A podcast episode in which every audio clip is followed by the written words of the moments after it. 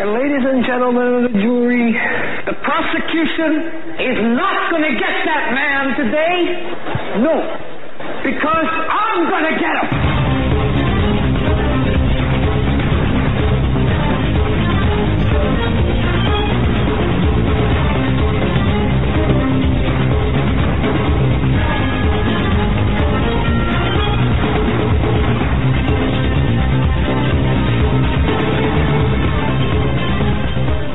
Welcome to this Wednesday, November 29th, 2017 edition of the Hagmann Report. Joe Hagmann here, along with Doug Hagmann. We come to you live each weekday, 7 to 10 p.m. for the Hagmann Report. And don't forget the two extra shows, the Hagmann Daily Show, 2 to 3 p.m., as well as the Doug Hagmann Show, 9 to 10 a.m. each and every day. And you can go to Hagmann Report, our website, hagmannreport.com, for both shows, as well as all of our uh, Hagmann Report show information and the important news stories of the day.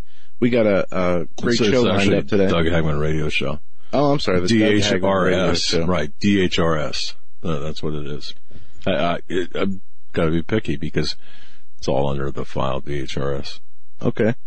I uh, want to want to thank you guys for filling in for me while I've been absent.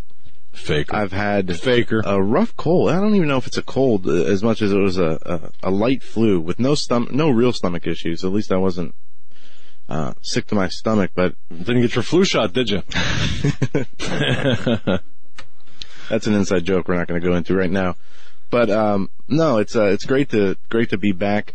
Still feeling a little weak, but we are ready to go. We got a fantastic show lined up for you tonight. We're going to be talking about news in this first half hour. Then we're going to be joined by Andrew Thorp King from 7:30 to 9, followed by Pastor David Lankford gonna be an from 9 interview. to 10. And I'm really looking forward to this interview with with Andrew King. He's a cigar book. lover.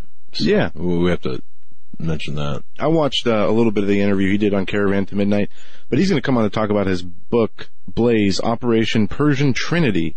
And we're going to get into um, a whole bunch of stuff from ISIS to Iran, what's happening in Saudi Arabia, a big picture of the Middle East, uh, politically, economically, and on the verge of war.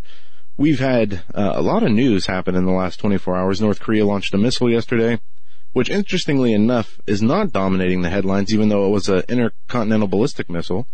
which No, Matt Lauer is dominating Garrison Keillor. Matt Lauer. Yeah. Heck with the missile. I, I don't know who Garrison missiles. Keillor is. I had a discussion with John. Oh, he filled you me know who Garrison Keillor is. Maybe by voice, not by For- face or name. Well, you know the voice for sure. But yeah, um, you know, the, the big story today, uh, and there's a few in the sexual harassment, misconduct, and assault category. You have multiple women accusing Matt Lauer of everything from inappropriate sexual harassment to actual assault. And there are, I mean, if you just go to the top of Drudge on the left hand side, there's about 10 different stories documenting, you know, what it was with Matt Lauer, what he did, when he, when did he do it, who he did it to, and who's going to replace him. Takes That's on the the whole new question, meaning right? of where in the world's Matt Lauer. You know, it's under under, under the under the the the female production desk. One thing that's interesting about this though is the there's two two pieces of the story that I find interesting. One, he had a button in his desk. Is what you just referenced? The lock door button? No, but I got one of those too. I make a lot. I make a lot. on your office. I make a lot of people nervous. But apparently he could lock the door. He'd call you into his office and you get, you know, you're standing here. He could lock the door from under his desk. Apparently there was a button. And that's when some of these harassments and assaults happened, as well as the Olympics. But one thing I find interesting is he was portrayed himself on the Today Show as this, you know, kind, gentle, understanding man who was, you know, so nice and respectful. And when you read some of the stories about his behavior outside of, or inside the workplace and all, outside of being on air, uh, it's really, I, I should say surprising. I guess it's not so surprising. It's, it's alarming to see ability to transform into something else while on air and to be a completely different monster off air. I, I mean, we should be used to it in this, uh, you know, Hollywood era we live in as the news presenters and actors are basically interchangeable. But this guy made $25 million a year. 25 million. For doing what? for reading from a teleprompter, Yeah. basically. That's, crazy. that's it. and for harassing uh, female workers. Mhm. Huh. But yeah, um, you know, what's this, uh, and we have, you know, other, um, allegations coming out against other people in the media from the head of NPR to congressmen. One of the interesting stories about the, the Well, congressman- Head of NPR. You're, you're not talking about Keillor, are you? let's see. There was two people, two top execs from NPR in the last three weeks that have been cut. Gee, NPR. You, you mean see, I'll find the the, for you. same the same radio station that worked with Rolling Stone on, on and did a you know ha- hatch a job on me, of course. Uh, l- let me shed a tear. Okay. Um, yeah. What's that? Broke him down. Right. You- know, and and that's that's a good thing. Uh, look, you know, Another top NPR exec NPR. over good. sexual harassment allegations. One, Chief News Editor David Sweeney was out after three female journalists leveled complaints against him. Yeah. And earlier this month, Senior Vice President of News and Editorial Director Michael Oreskes was forced to resign amid allegations of sexual misconduct. So, I mean, you have, you know, Charlie Rose, Matt Lauer, the, the people from NPR, and there's so many other ones that aren't making, you know, the top lot of them. headlines, top tier headlines that are, um, you know, being named and, and accused. And it, it stems to, from Hollywood to the top tiers of media to Congress and Washington. There's an interesting story. I know that the, uh, representative Clyburn, Jim Clyburn, made some off, made some pretty interesting remarks when asked about a colleague, Representative John Conyers, who's been accused of a number of women of sexual harassment and settlements have been made to where we saw, was it the $15 million slush fund that was used to settle Congress's sexual harassment Seventeen million two hundred and eighty-five thousand, or Okay. two hundred fifty-four thousand eighty-five dollars, I believe it is. I got it right here. It's it's seventeen million, seventeen point two five million is what the uh, payouts were. Two hundred and sixty-eight complaints over twenty years, nineteen ninety-seven to twenty seventeen. Well, interestingly enough, the um, there was a congressional Black Caucus press conference today, and South Carolina's Representative Jim Clyburn made a number of interesting statements about his colleague um, coming under hot water. One, he says that Congress sexual harassment standards should be different for member of con- members of Congress. Yeah, they should be higher, right? Oh, absolutely. That's what he says. And then it's interesting. He, cause he says, uh, it's different because he's elected and he's referring to other people in the media and whatnot who have resigned or been fired after allegations have come out. He says, you know, who elected those people? We, we are elected. And then he went on to compare Conyers' accusers to the child murderer, Susan Smith, who initially claimed a black man had abducted her kids. Clyburn said, these are all white women who've made these charges against Conyers. And apparently that is not sitting well with many people. Yeah, that, that that probably went over like a lead balloon there. And they say this is not the first time in the last few weeks where he has made remarks that were, um, put him in a bad light. Well, look, I, I believe in the pres- presumption of innocence. Absolutely. Okay, for except uh, there are times when when you've got. Well, I, I just believe in the presumption of innocence. However, there is such a thing as uh, the continuing course of criminal conduct based on previous performance. When you, when you have Conyers, for example, who has settled a claim which would, and as it's my understanding, an admission of misconduct with a, uh, a dollar payout. That is a whole different area than if, than somebody just saying, or when you have video evidence or photographic evidence that has been authenticated properly, then that's a whole different level than just mere accusations, in my view.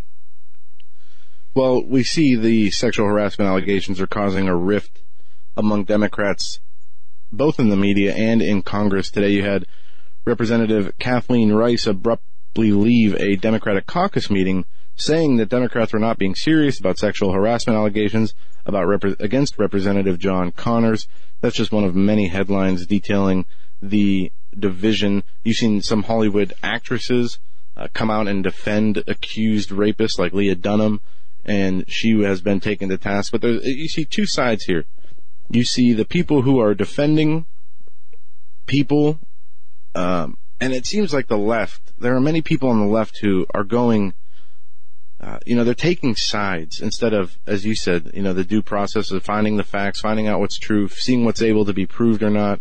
How many allegations are there? Is there a history of this? Is this a one-time thing? It seems like people are just taking sides based on like a popularity contest or the likability of a person. You know, uh, just from what I know, just from the interviews I've given to the corporate media. By the way, I'm never going to give another interview to the mass media ever again. But, but, but just just from what I know, the way they twist things, the way they misrepresent things, the way they, um, and, and I'm not going to go into detail. And it's amazing how many, uh, well, it just amazes me. It really, it's, it's, it saddens me actually. How they could take, how the, the corporate mass media can take and twist and, and, uh, misrepresent with impunity. It's what they do best. I, I just, I, it, seriously, I, I just don't, I don't quite understand it in the, in the license that they have to do that. The, um, so having said that, you, you know, you've got, to me, anything that comes out of, I'll tell you right now, knowing what I know, if, if you're part of the corporate mass media, meaning CBS, NBC, uh, ABC, and, and, you, and you're telling me it's, it's snowing outside, I better, I'm going to go out and check. Um, I'm not going to believe you. Mm-hmm. Or if you, if you're telling me, you know, I don't care what it is. Because you can't believe these people. And especially in matters of politics. and especially no, right. on, on, on, on, these issues. And look at, I mean, um, one of the things that, that I talked about on the Daily Show the last two days is the, what we're seeing with the Trump's war on the media, that they've made a big issue about this. And then the media has really, you know, turned up, uh, the, the hate machine on Trump from the White House decorations to his comment on Elizabeth Warren in front of the uh, okay. native code. Well, let me ask you a question. Okay, sorry, but do you believe that now? Uh, do you believe that they're they're going to go? Uh, they're aside from going after Donald Trump about the about the decorations. Do you believe that there is a movement by Mueller and by the deep state to remove Trump from office? Oh yeah. Do I believe that they're that's what they're working on? Yeah, that's, absolutely. Yeah. Do you absolutely? Do you believe that the General Flynn, um, what's the, what's taking place with General Flynn is making that more imminent than not. That's what they're trying to do, but I don't believe that. Um, I, I've and I've read about what what General Flynn is accused of, and and I don't believe that any of that can be tied to Trump. It seems that those things were separate, completely separate from the campaign and from Donald Trump, and had nothing to do with him. From uh, Turkey. Uh, right. And, and for what I'm referencing, if folks don't know, Michael Flynn was apparently offered money to to extract the Turkish man who was accused of a coup against Erdogan, who lives Fatah in Pennsylvania. Gulen. Paul Williams has been on. Uh, a good friend of the program, Paul Williams, has been on talking about Fatah Gulen, who lives a couple hundred miles from the studio, actually. And, uh, you know, yeah, but but but, but I got to tell you, Gulen is um, his mind is mush. I, I, know this from people who have.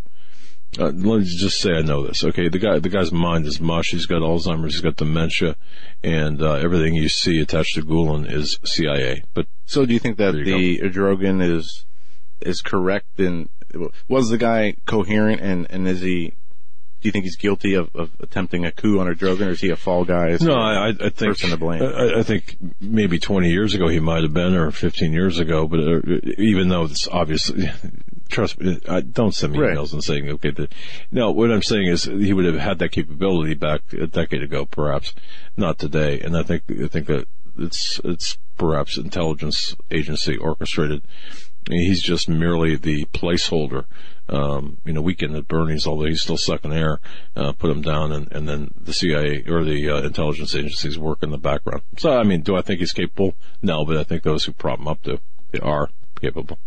Well, what do you think with uh, Flynn? Do you think he's in a position to? I, I think he's getting squeezed. Trump? Yeah. Here's look, look. Here's what here's what I'm saying, and and uh, I talked about this in my morning show. Here's what I'm saying. I'm seeing Michael Flynn Jr. being squeezed. There's a lot of payback, a lot, a lot of, a lot of, uh, uh, excuse the expression, but a lot of can of whoop ass is being opened against Michael Flynn. And, and, and it, hey, you know what? Register your complaints about my language. Feel free to do so.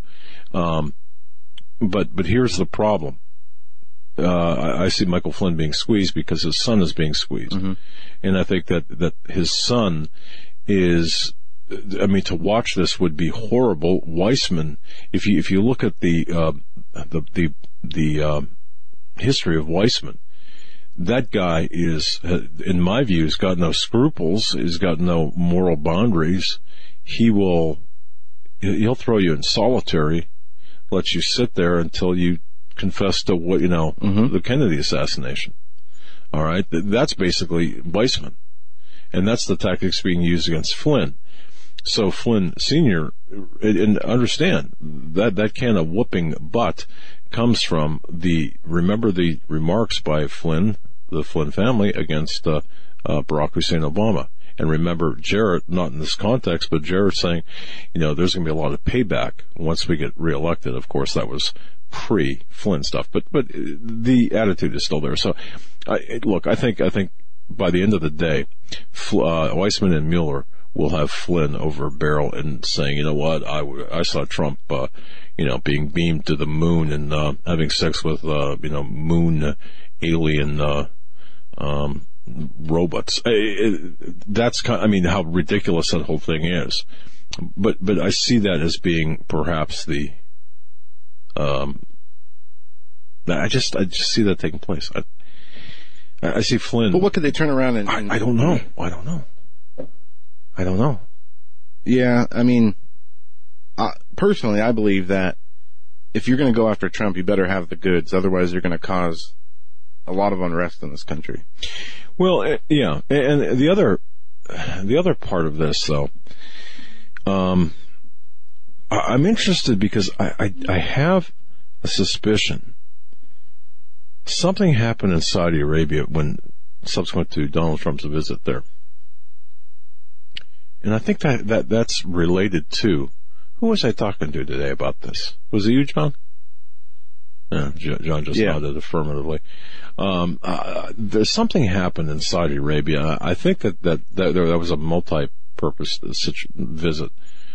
And think about the CIA setting Saudi Arabia up. I mean, building them up and, being really an operational kingdom or arm of the CIA. So I think there's, uh, I don't know what it is, but I think that the, the Saudis are involved in maybe, um, uh, kind of a chess, in this case, a chess game.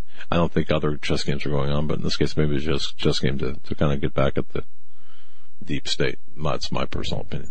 I don't know how they're. I, I don't know the the mechanics of it, but You okay. know, go I'd like to think the the Saudi Arabia roundup of uh, you know the top people in power there is more than just a consolidation of power by Mohammed bin uh, Salman.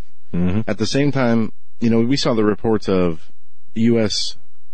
was it Blackwater interrogating these, and I don't know that to be They're true. It was reported yeah. all over the, Yeah. the news, but I personally don't believe for one second that this is some what's going on in Saudi Arabia has anything to do with with Trump draining the swamp. Uh, oh, okay. I wish I was, I was wrong. I hope I'm wrong, but there are some people out there that are making connections to the sealed indictments that Oh no no no no! no I wouldn't go that far. Marines at Langley. No no, I wouldn't. Uh, come on, I mean, come there's on. a lot of stuff keep- out there. People keep sending us stuff. Um, just to give you some examples, and I understand that you know they want to sh- people want to share the information and whatnot, but um, I don't. I, I don't. if the Marines were, if they, you know, took down, surrounded, and, and uh, went into the CIA, you'd hear about that on the news. It's not going to be kept quiet. Okay, yeah, I, I'm not going to go into the.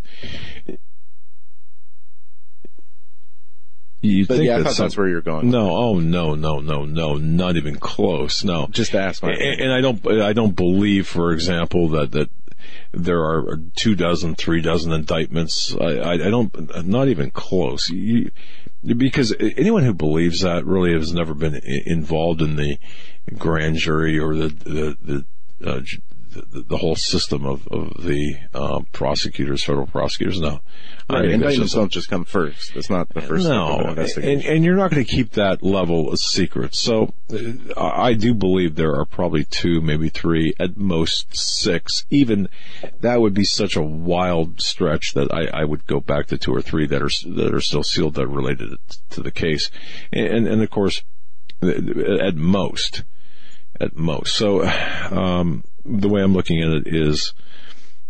Mueller is on a mission, and I and I do like, and I mentioned this in my morning show. Sidney Powell, the former federal prosecutor, described uh, the. Um, um, he, she was on uh, Sean Hannity, and she described the uh, Mueller. She, the, the, you know how everyone says it's mission creep with Mueller. She says it's not mission creep; it's creeps on a mission. And and I Hmm. Thought that was right. I thought that was a great, uh, uh, just a fantastic statement because I see that taking place. Because So, Robert Mueller was put ahead in, ahead in the FBI right after 9/11. He didn't do anything to to help uh, the American public, even the victims' families, understand what happened.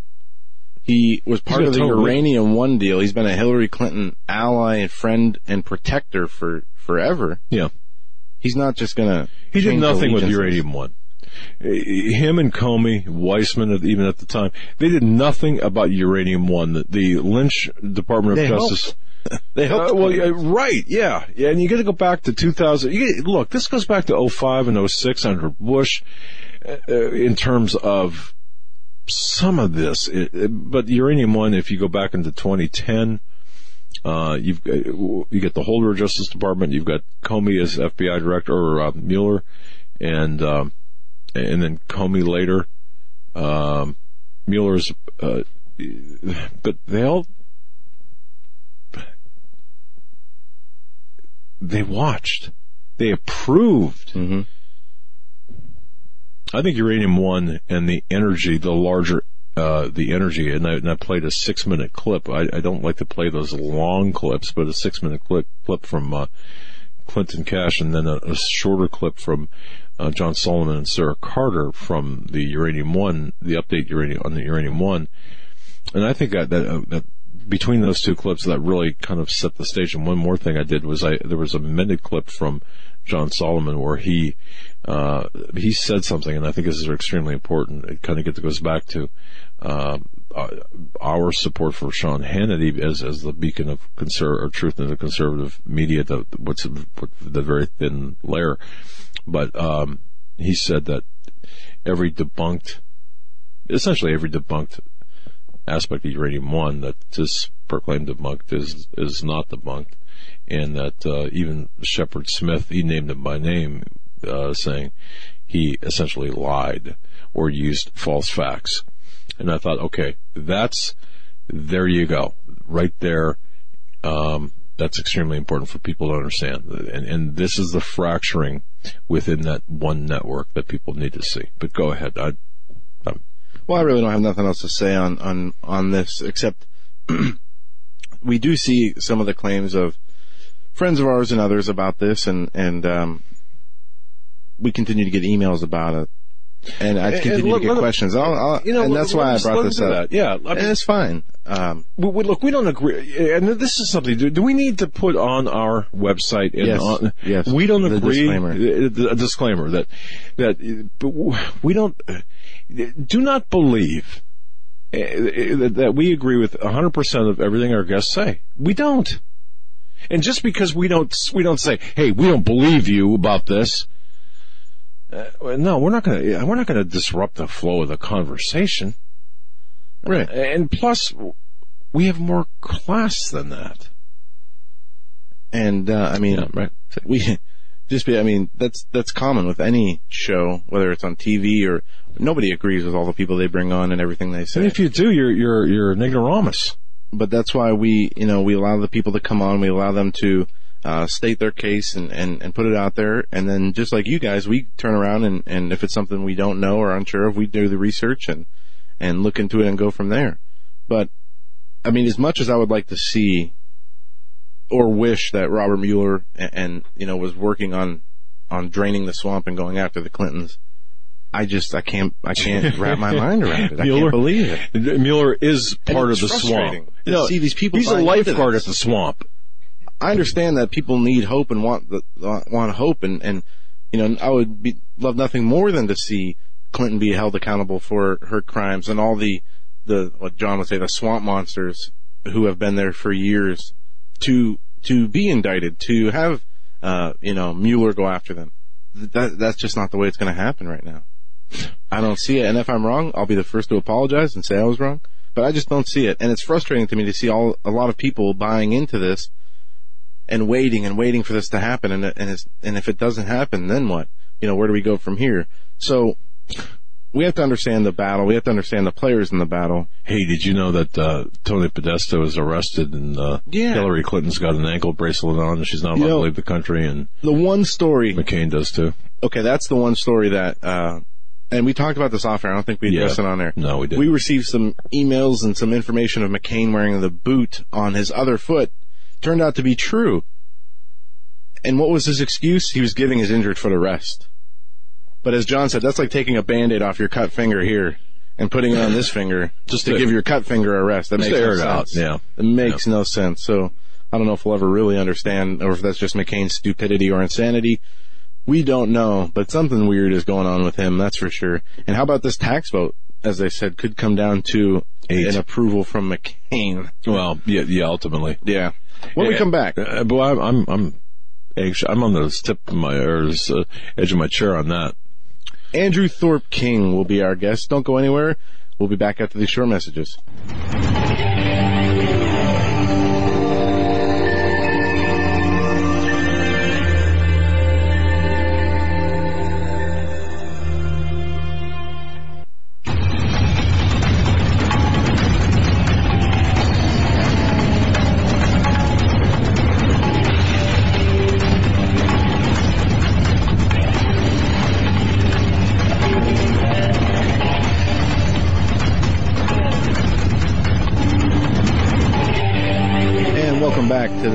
Edition of the Hagmann Report. We are going to be joined by Andrew Thorp King here in just a few moments. Want to just bring a few quick headlines while we bring him on. It's not enough that the media and entertainment industry give to abortion. They want other Americans to do the same. How many people have heard of this hashtag on Twitter? Giving Tuesday. Well, 20 women in the media and Hollywood are donating to abortion for Giving Tuesday. The Tuesday following Thanksgiving. Wait, wait, wait. How does that work? Do you get a gift certificate? I'm going to go through it here. Uh, here's for the third trimester, or, or even better yet, the uh, eighth trimester abortion. Right? You- no, think, you think about that. Right? Giving Tuesday, the Tuesday following Thanksgiving, encourages Americans to donate to charitable causes amidst shopping days like Black Friday and Cyber Monday. Women in the media, like Melissa Harris Perry, and in the entertainment world, Melissa like Sarah Harris Perry. Silverman. Melissa Harris Perry is going to give a, a, a gift card for the abortion. Is, is that a bad thing to do? I, I, I, look, I figure anyone who, who who does that is is fair game for like Melissa Harris Perry. And look, I'm no I'm no orator, believe me, but I don't talk like this. All right, so women in the media, like Melissa Harris Perry, and in the entertainment world, like Sarah Silverman, insisted that their Twitter followers make use of the day by supporting reproductive rights and abortion clinics. To do so, they recommended donations to the Lady Parts Justice League, run by comedian Lizz Winstead. The money would go towards the Lady Parts Justice League Vaginal Mystery Tour. The Comedy Bonanza promises to join its audience with local activists and independent abortion providers, recruiting hundreds of local volunteers who are looking out for the clinics. The tour also aims to fight President Trump and educate those anti-abortion, I'm not going to say that word, who make a scene and make people feel shamed for being sexual beings Okay. according to their right. the There's so much wrong with all website. Anyway, there's a list so of 20 wrong with this. women from comedians, actresses, and people in Hollywood, like the uh, editor of Death and Taxes magazine, or uh, you have writer for Time magazine, Jacqueline Friedman, writer for Newsweek and Page Six, Paula Froelich, and, and many others. Uh, Boy, actresses, surprised. TV hosts, me over a feather on that. and uh, this is a thing on Twitter. This article is on newsbusters.org if you want to read it. But what a disgusting thing! I mean, Yeah, what is no. with these people? As the first line of that article says, Oh it's not enough that the media and entertainment industry give to abortion. Not the time, the money. They want the other Americans to do the same.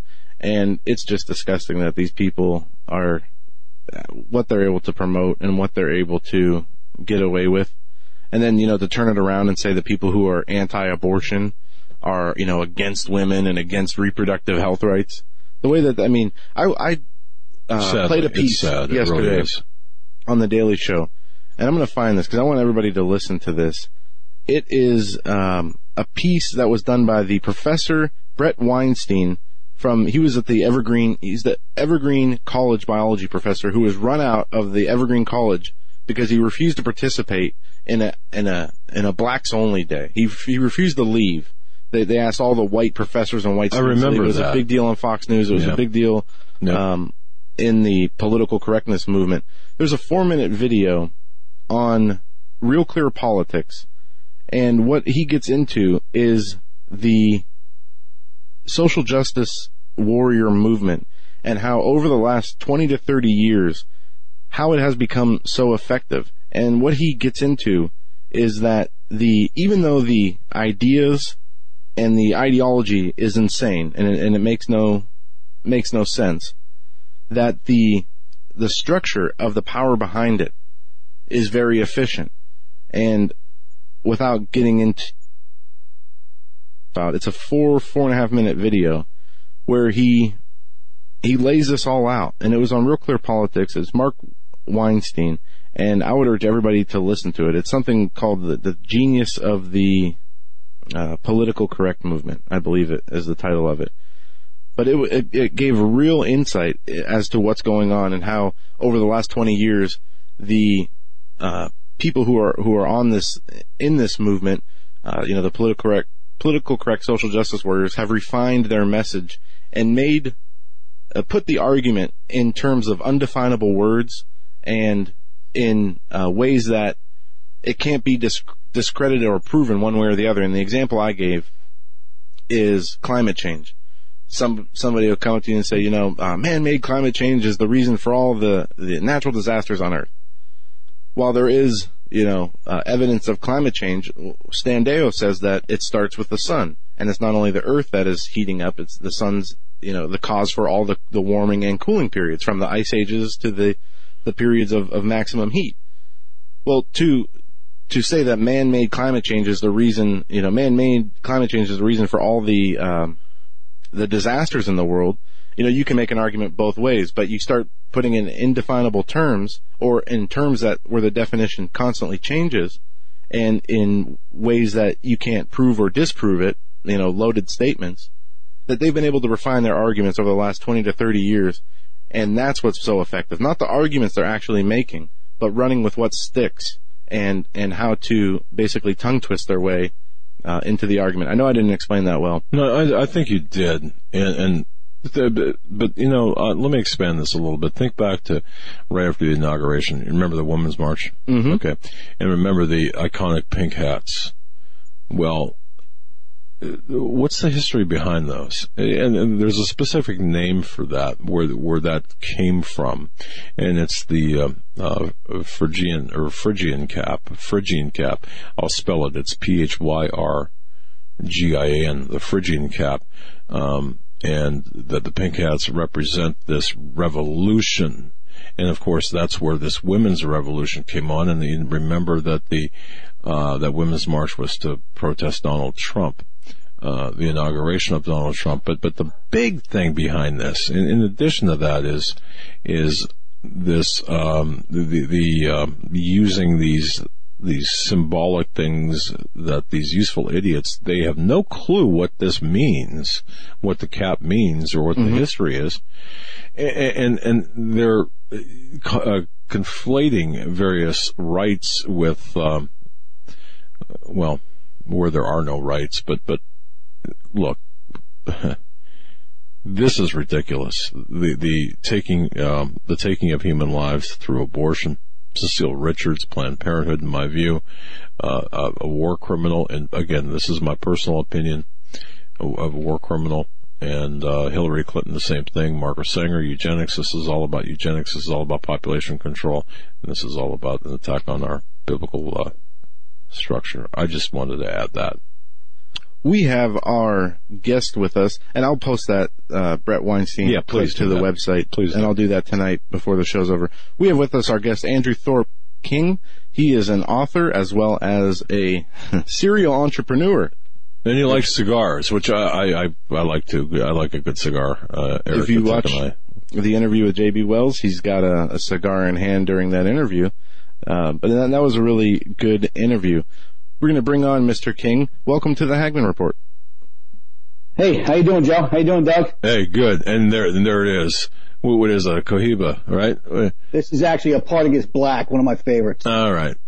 Yes. Okay. Well. Distributed by General Cigars. Yep. Okay. All right. So you're a cigar aficionado, huh? Yep. I'm a, I'm a big fan of uh, fine tobacco, and uh, it's a great elixir.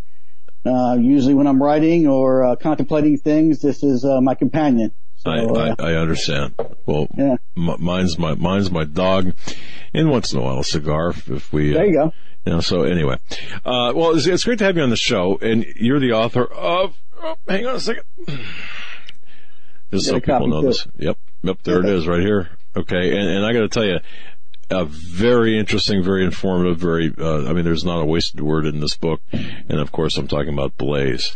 Uh, very well done. Very well done uh, Operation Persian Trinity. And, and I, uh, you know, I've, I'm just reading through this. Um, I, again, I'm, I'm not going to. You can just explain it your way through this. I'm not going to um, go through go through it, but I thought it was just very well done. So, Joe, I took it right out of your hand. Go ahead and. Uh, well, Andrew, let's do this. Let's start by how about you tell us in the audience uh, a little bit about yourself, and then we'll go right from there. Okay, so um, yeah, I guess uh, I'm a I'm a I'm a banker by day. I'm an entrepreneurial. Uh, I'm an entrepreneur. You know, throughout my life, started out in the music industry, uh, working various jobs in the music industry while starting my own uh, independent record labels on the side. Uh, I own two independent record labels, um, on the rights to over 120 recordings, about half as many merchandise rights. Um, from there, I kind of segued into a dual career into financial services. I had to, did financial planning for a while uh, ran online lending portfolios, both on and offshore. Uh, was in the lead generation space. Again, now I work for a bank where we uh, interact and power a lot of Silicon Valley's fintech um, companies and kind of being the bank behind that. Um, and I've always kind of been uh, a conservatarian for the most part.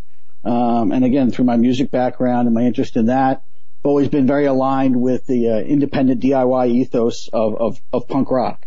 Uh, which seems like it wouldn't be aligned with conservatism or libertarianism. Uh, but for me, I think it really, it really is.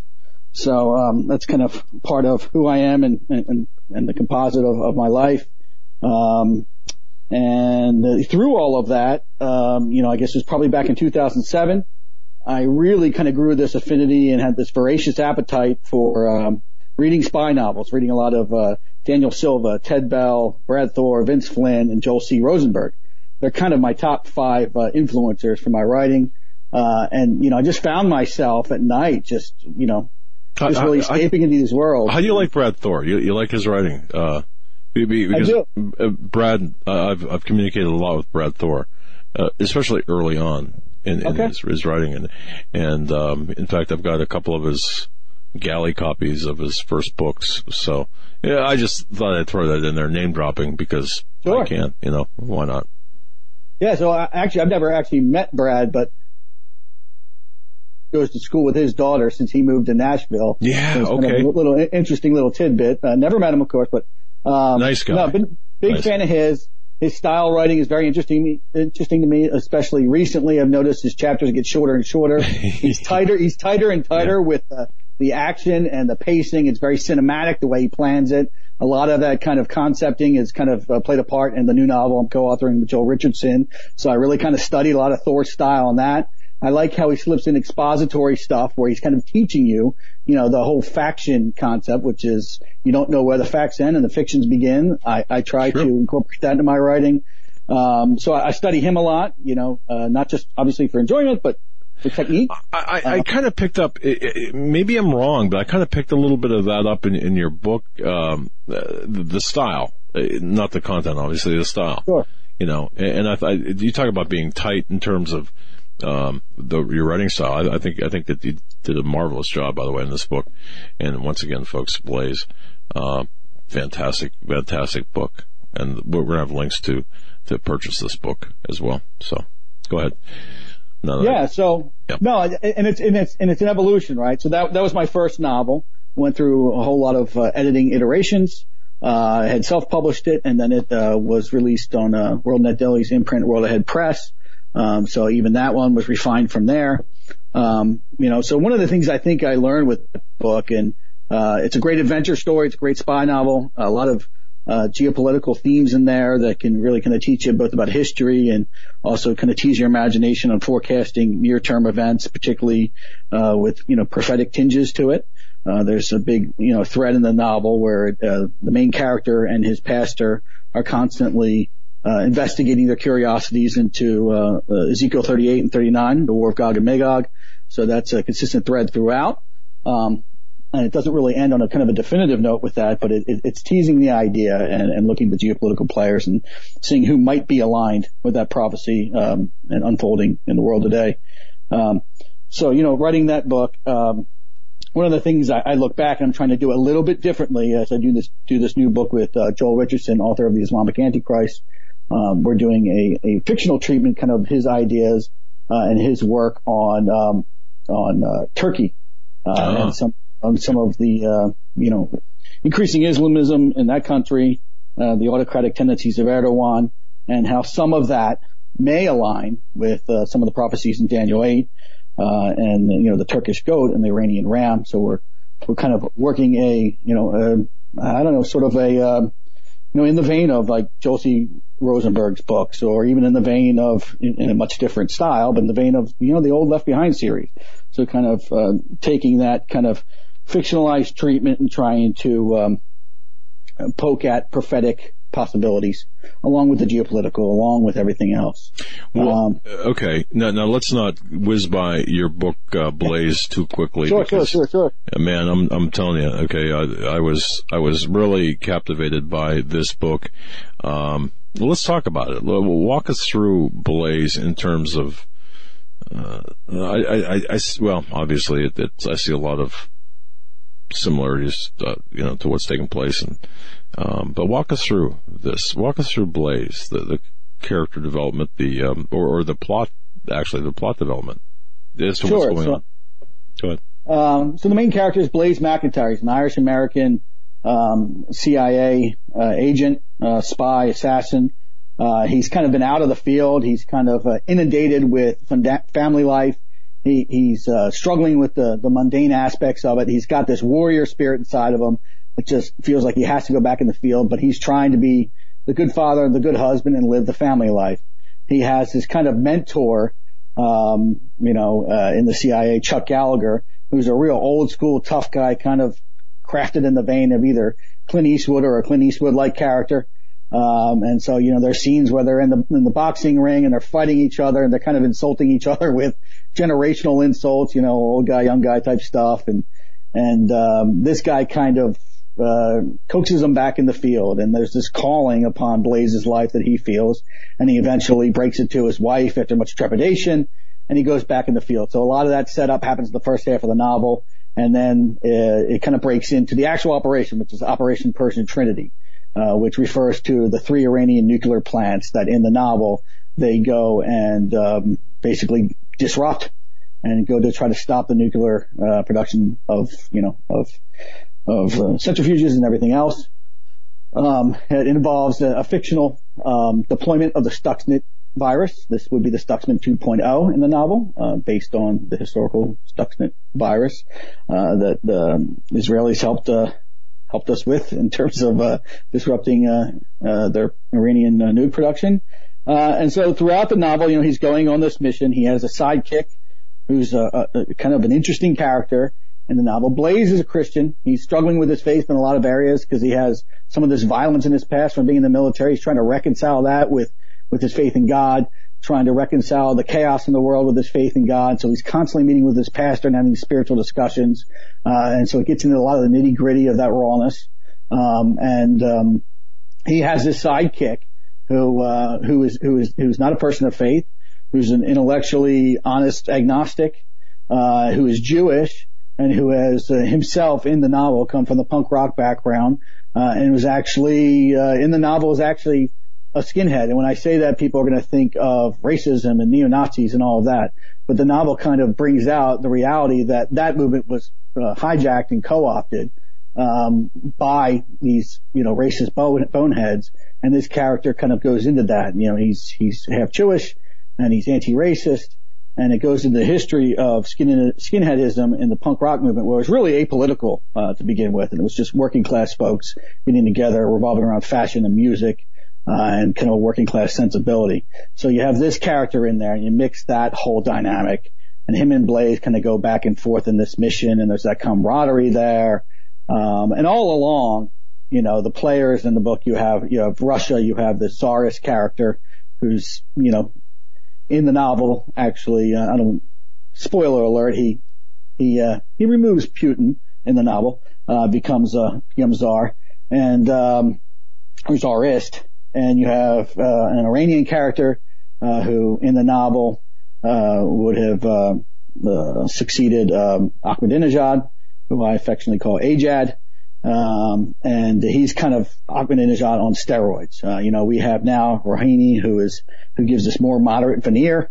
Uh, he was less, uh, who's less, uh, at least, or he's he's less combative than Ahmadinejad was. But you still have this thread uh, throughout the novel of the twelfth Imam, of the hastening of the return of the promised one, the Mahdi. Um, and so, kind of putting the alarm bells in the reader's mind uh, of the reality of Iranian foreign policy being driven by this apocalyptic belief. And it's the seriousness of the belief that I try to peg in the novel. Because when people hear this, they don't, they don't believe it. They think, well, Iranian people are just like us. They care about their family. They care about their survival as, as, a, as a country, as a nation, as a people, as a heritage, as a, as a culture. Um, but the regime itself is not motivated by material things, by earthly things. They are motivated by an ideology that is utterly apocalyptic. I mean, it is David Koreshian in nature. Uh, and that's how, uh, you know, Netanyahu has described it. Uh, and so I really tried to shine a light on this, uh, because I think it's commonly misunderstood. I think the world, um, needs to view Iran in this, in this fashion. They need to know, they need to see that the threat from Iran, the root cause of it, is not just some sort of political grievance or some sort of power play or or some sort of sort of just intellectual hatred of Western culture or the U.S. or Israel. I mean, this is utterly um, spiritual in nature, and uh, you know, it comes from this Twelver belief, this Shia Twelver belief uh, that they are put on earth uh, for the precise purpose of creating chaos and bloodshed, which are the, the, the prerequisite conditions for their Islamic Messiah to return. And when he returns, he's going to, you know, He's going to invade Israel, take over Israel, and and, and really try to build a, a Islamic New World order New World Order caliphate. Um, and that's not good news for for Christians, for Jews, uh, for atheists. It's not good news for Muslims who aren't Muslim enough. It's not good good news for Sunnis. Um, and so this is really brought out throughout the novel as well. Interestingly, you know, we see what's going on in the current world as we see the power consolidation in Saudi Arabia and the warmongering between Iran and Saudi Arabia, you know, even today, we're looking at the real life possibility of seeing that come to life. And we've heard and had many guests on prophetic experts and authors talk about the belief in Iran, how they truly believe their, their purpose here is prophetic in nature. And as you said, it's not a political or economic motive. It's a, a solely a spiritual motive that drives them to do what they do and I'd like to, to come back to that later on in the interview. I want to ask you this about uh, in in the book.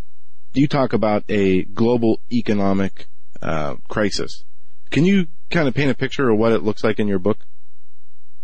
Um, yeah, so I, I wrote this book in 2007, 2008 when I began. So Oh. I was, I w- yeah, I, I was living in the Midwest at the time, uh, in the constricting auto belt of Northwest Ohio, um, Toledo, Ohio, and, and the old adage of so goes Detroit, as, you know, as goes Detroit, so goes to- Toledo was very much in my mind.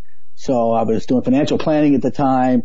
You know, you had the, uh, you know, the, the financial crisis of 2008. Uh, and so, you know, I was just kind of forecasting what the world would look like in the future, uh, in terms of just that type of chaos. Uh, you know, thank God, uh, you know, we're seeing some, uh, some very good trending now financially, in the, uh, at least in the stock market and, and, uh, you know, low unemployment. Um, but yeah, so that is a piece of my book is, is, that type of, of backdrop. Okay. And I, I, I have not, um, I have not read the book, not yet at least, but it, it definitely sounds interesting in that, um, the synopsis on, on your website and folks' website is andrewthorpking.com. There you can order the book from Amazon and, and, uh, get more information. And, and, and here on the website, you say Obama has finished his second term and a new president is in office. Right. The global right. economy has spiraled to new lows with increasing complexity unforeseen in, by any of the experts. And then it, it says this, it says, uh, world leaders are seeking tran- transnational solutions while they are simultaneously swallowing up private industry without hesitation. Their effort to harmonize the world and consolidate power and control. That sounds exactly I mean, exactly for what the, exactly is going to happen when they do try to bring down uh, and, and replace the global financial system with whatever it is they bring in uh, to consolidate that power. And um, you know that really caught my eye because we see right now uh, the the swings from uh, Obama when he was in office in the 2008 financial crisis to what we're seeing today, which is you know record highs in the stock market. The GDP growth is up, and uh, people think that an economic crisis is is long and far away um, from where we are now, but in reality, it, it could be any time. And it seems that uh, a lot of these things, whether it's war or whatever, starts with you know these economic issues. And I thought that was pretty interesting that you included that in your book, Andrew. We got about one minute left, one and a half minutes left before the break. Sure. So, um, just real quick, your thoughts on on the the Gog and Magog prophecy in Ezekiel? Do you see with what we're seeing now in the Middle East and what we've seen from the Arab Spring during the Obama administration to what we see today, that this prophecy is is unfolding? Yeah, th- th- that's a minute question, right? yeah. Do you want me to wait till after the break or should I just give you maybe No. my punchline? No, you can wait till after the break. Uh, Okay. And, and, and to tell us again the type of cigar? This is a, a Partagas Black. Ah. Uh, very rich Maduro cigar. It's uh, okay. outstanding. All right. All right. Uh, We had a number of people requesting by email. That's their question. So, all right. Okay. All Sure. right. So, all right. Our, our guest, of course, tonight, uh, uh, Andrew Thorp King, yeah, not, book. I knew that. Blaze Operation Persian Trinity. a, a very interesting read, and more coming. More books. co- uh, Another book coming. Uh, again, a upcoming nonfiction book with. Uh, uh, uh, uh, it's the Richardson. yeah, with the es- it's the eschatology, stupid, And- the true root cause of uh, hegemonic Islamism. Go ahead. uh, uh, Andrew, reading the the part about um, the character Blaze, it reminded me, uh, it gave me uh, flashbacks of uh, Danny Greene from Cleveland, the Irish mobster who uh, Oh, took yeah, on the Italian absolutely. mob. But that's what I got when I was reading the uh, on your website about Blaze, uh, the Irish warrior. I think that's uh, Yeah, so that, that's another thing I didn't really uh, touch on, but he, his uh, him being a Mick, so to speak, is there's jokes throughout the book about him being Irish and you know his Irish stubbornness and uh, you know everything else. So it really plays on kind of that Celtic humor within the book as well. Well, that's awesome. I can't wait to read it. We'll be right back with Andrew Thorp King for the next hour right after this break. Don't go anywhere.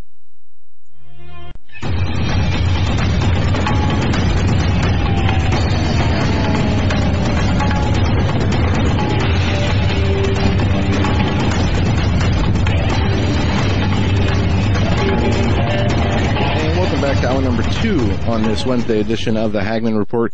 Andrew Thorp King is our guest. Uh, I love that term. Serial entrepreneur, novelist, tattoo enthusiast, cigar lover, punk rocker, and a student of the eschatology of the three Abrahamic faiths.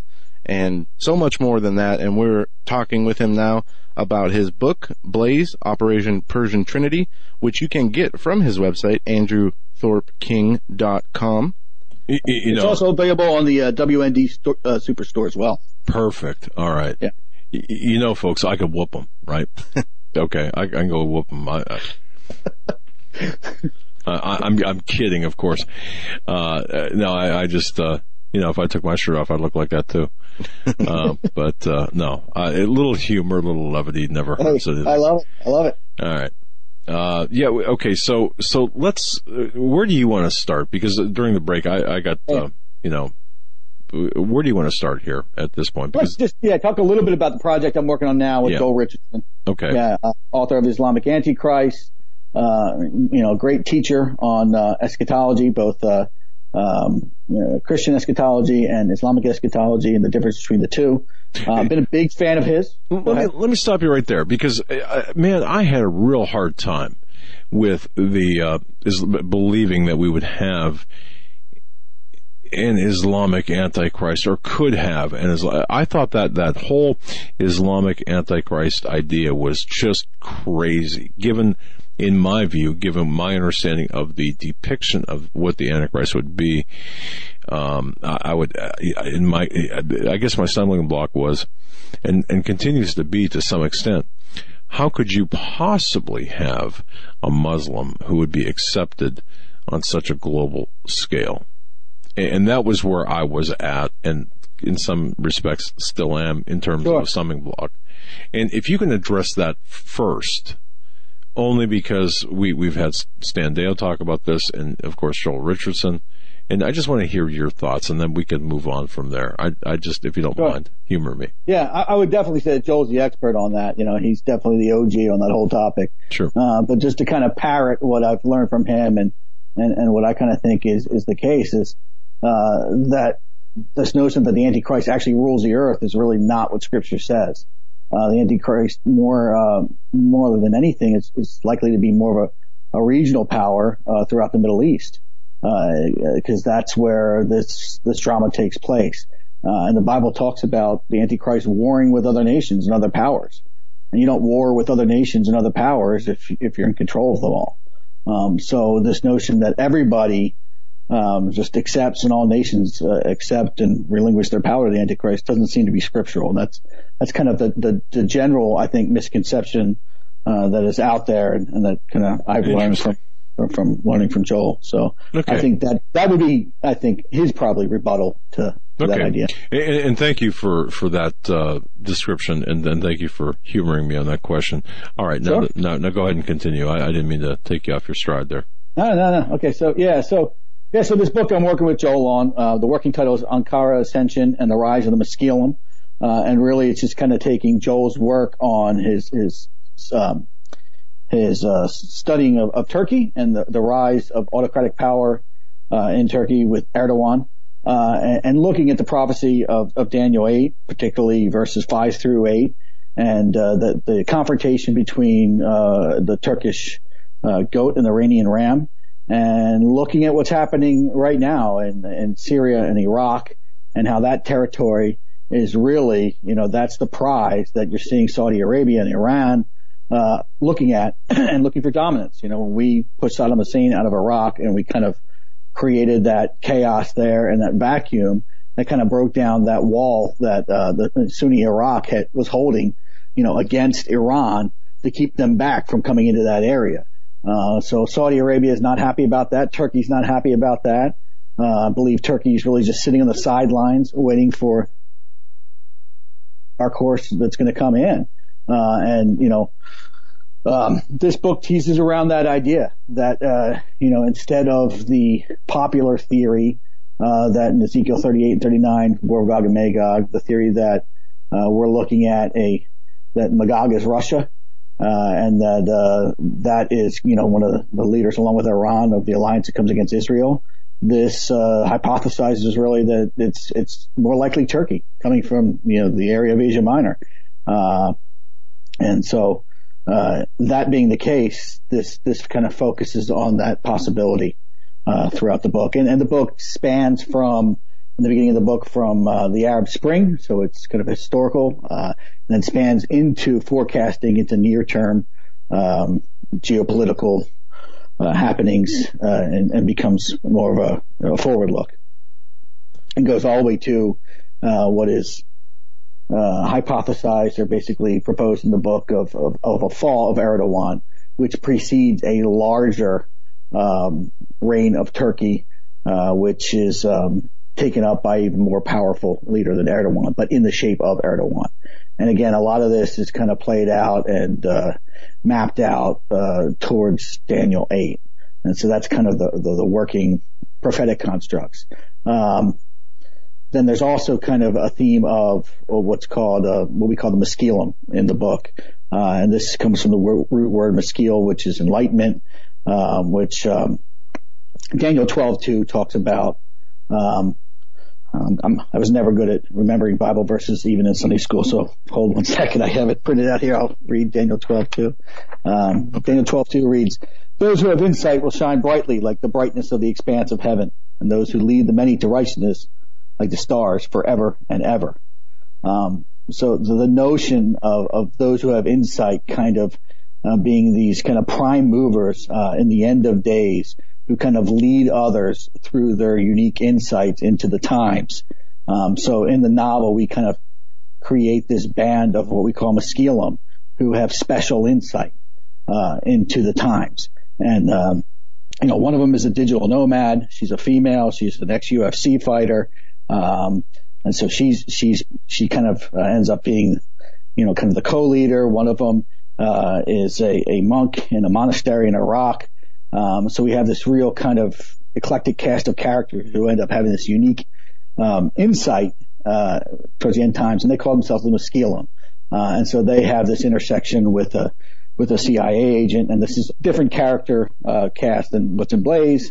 Um, and so we kind of tease around those ideas. Um, um, and like I was saying before, um, this book I've really been uh, I've been studying a, you know a bunch of different authors uh, but in, tic- in particular, looking at Brad Thor's style of really having shorter chapters, having uh, an interesting solve for a dramatic problem in every in every chapter, and keeping the pace moving uh, with good character development, lots of suspense, um, lots of historical references, and uh, again a lot of this kind of futuristic forecasting as well. Uh, before the break, Andrew, I asked you uh, not to backpedal too far, but just real quick with Gog and Magog. Yeah. Um, two things. One, I wanted to talk to you about the interpretation of Gog and Magog because people are divided or, or have different mm-hmm. beliefs as to the timing and of the people involved uh, or the nations involved. And there are there's scripture that deal with um, Gog and Magog before and apparently after the thousand year reign. Uh, we have the Ezekiel, and then you have a Revelation 20. Do and Joel Richardson has a piece, uh, folks, on WorldNet Daily titled "The Truth About Gog and Magog," which is a which is a great piece. But do you think that we are in what you're what we're seeing today with, as you said, the Arab Spring and what we're seeing in Saudi Arabia and Turkey and Iran now, that this is forming the the Gog and Magog conflict? I do. I really do. I mean, again, I'm not dogmatic about it. I don't have a crystal ball, you know, and, and if I did find one, it was probably, would probably be broken and polished, uh, just like I'm, I'm broken and, and unpolished as a, as a human being. Um, but, um, I do. I mean, and that, that drives me a lot and it drives me a lot in my personal life, you know. Um, I yeah. talked about this on, um, on, on Caravan to Midnight as well. Um, you know, for a lot of people, um, you know, they're kind of reality mirror to, uh, see and feel and be reminded of, of, God's grace and God's relevance and God's interest in their daily life comes from, you know, different things. I mean, it might be from looking at nature and, and looking at that kind of static beauty in nature and how that reflects God's imprint and creativity. For me, that's, that's one way that, that I, I relate to God and I'm constantly reminded of his presence. But in a, in a more dramatic way for me, in a more impactful way, a way that makes me want to be a better man every day is when I'm looking at the headlines, when I'm looking at the, the contours of geopolitics and I'm, I'm looking at the things happening on the earth in that realm on, on the political stage, geopolitical stage. Um, I look at those and, and I see, and I, I think we're living in those times. Um, you know, obviously not a date setter. I'm not, you know, Harold Camping or anything like that. You know, nobody knows the day or the hour, not the Father, not the Son. Uh, the Son doesn't know because, uh, he was super omniscient, but he was not omniscient when he was in human form. Um, so, you know, we certainly can't know. Um, but, you know, from, from where I'm sitting, these things are forming. We ought to keep our eye on it and, and be good, good, uh, interpreters of the time as best we can and try to align our lives, uh, with being prepared psychologically, mentally, spiritually, even uh, physically, financially for, um, potentially exciting and potentially chaotic times. No, I, I agree with you 100%. And uh, the only way I've been able myself uh, in my life to make sense of what we see happening in the news is to align it with scripture. and when when you start doing that, at least when I started doing that, you so many things are, are revealed to you if you're reading the, the Bible, if you're praying, and if you're you're you know seeking discernment and truth.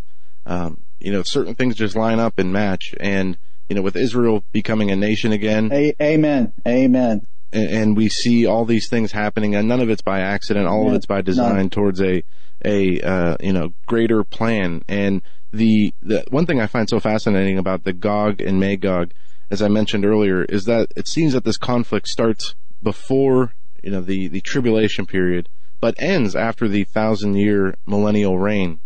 And I don't understand how that looks or or how that works, but um, it's fascinating that this conflict is mentioned you know, from Ezekiel to the end of Revelation, and the the, the conflict seems to go on for a very long time, and um, some people have a differing so, opinion on on who who the players yeah. are in that, but either so, way. I mean, I, um, theories or findings or assertions really uh, is that the War of Gog and Magog and the War of Armageddon are one and the same. Mm-hmm. That one does not precede the other. Uh, and this aligns with his idea of an Islamic antichrist, uh, uh, and of, of, Turkey being Magog, and of Gog coming from Turkey, and of Gog being the antichrist. So Gog and antichrist are, are one and the same, uh, and then those battles are the same, just told from different viewpoints uh, and different writers uh, throughout the scriptures. And I tend to believe that that's that that seems to make more sense the way that he lays it out. I can't speak to it with you know the scholarship that he does. Um, and and one of the main reasons that he asserts this is that this notion that that somehow Islam is going to be wiped out uh, throughout the war of Gog and Magog, even if you believe that uh, Magog is Russia, you still have all those other Islamic nations that would conceivably be wiped out, and people think that Islam would be wiped out from the face of the earth if, if that was a separate battle and if Russia was Magog. Um, uh, but he go kind of goes into the population, Islamic populations in Indonesia and other countries that have nothing to do with this battle. Um, and, and I tend to think that Islam is here to stay. It's here to stay until the return of Christ. I really believe that Islam is the primary effective, heavily potent delivery system used by Satan at scale to infect the inhabitants of the earth with definably anti-Christic, anti-Semitic chaos and violence. And as a delivery system, it's, it's not 100% effective. It's not, it's not 100% penetrative. Um, there's a lot of, um, God conscious, God sensitive, Muslims of conscience uh, that use their free will and, and don't uh, get mobilized to jihad. Uh, but for the ones that are susceptible, um, the impact of the mobile, the jihad mobiliz- mobilizing um, tool of, of Islam that Satan is using, uh, that impact is quantitatively and, and, and, and qualitatively frightening and uh, exponentially threatening. Yeah. Um, and so you know, I think I, I think that is the the biggest challenge and ought to be the biggest focus of of of God's people on the earth right now. Uh, of even those who don't know God, I think we need to get the blinders off on on Islam. It's not going anywhere. No, it's, it's only becoming more brazen. Yeah, I, I, I'm a, I, I like history. I, I, like to look back and I like to analyze um, current events through a historical and biblical perspective. In in modern times, what do what do you uh, see as the flashpoint in modern times of the resurgence of of Islam, uh, aside from uh, 9/11? That aside, um, to me, it was something maybe that took place in the 80s, uh, uh, perhaps, or uh, even going back to 72 with the with the Olympics. I, am I'm, I'm just not sure. In your mind, what was that moment that that that put Islam on the map on the on the on the on the key terror map aside from 9/11 or do you believe 9/11 was that hinge moment his hinge historical moment I think it was bubbling up obviously for a long time it obviously already existed in the world I mean you go back all the way to the Barbary pirates and yeah. and, and how our Marines were called leathernecks for a reason because they had to put leather these leather protective straps around their neck to, to not be smited by the Islamic pirates that were coming after them because their, their book told them to. Um, so, you know, it's been around forever. It's been around before, uh, the rebirth of the state of Israel, you know, so uh, they, that wasn't the catalyst for, for what we're seeing now. Um, but to your point, the way that it's going to be, I, I kind of do think that 9-11 was a catalyst to get it on the minds of, of people in the West. It wasn't so much on my radar until after 9-11. It wasn't on a lot of people's uh, radar until after 9-11. So I think that's been the catalyst. And then I think you see, um, the growth of it and the kind of the potency of it growing a lot because of, of, of communication and the closeness we feel in the world and, and, and the interconnectedness, uh, through the internet and everything else. I think that is just, uh, you know, somewhat weaponized the ideology. Um, you know, and I also think he, you know, this is kind of a, a sub point, but my view, I look at the two, the difference between the two cultures. I look at the feminization of the West and I look at the focus on masculinity, uh, and pride and the focus on, um, kind of a, a, an uber cultural confidence, uh, and in, in Islamic culture. And I think that contrast is, is pretty astounding as well.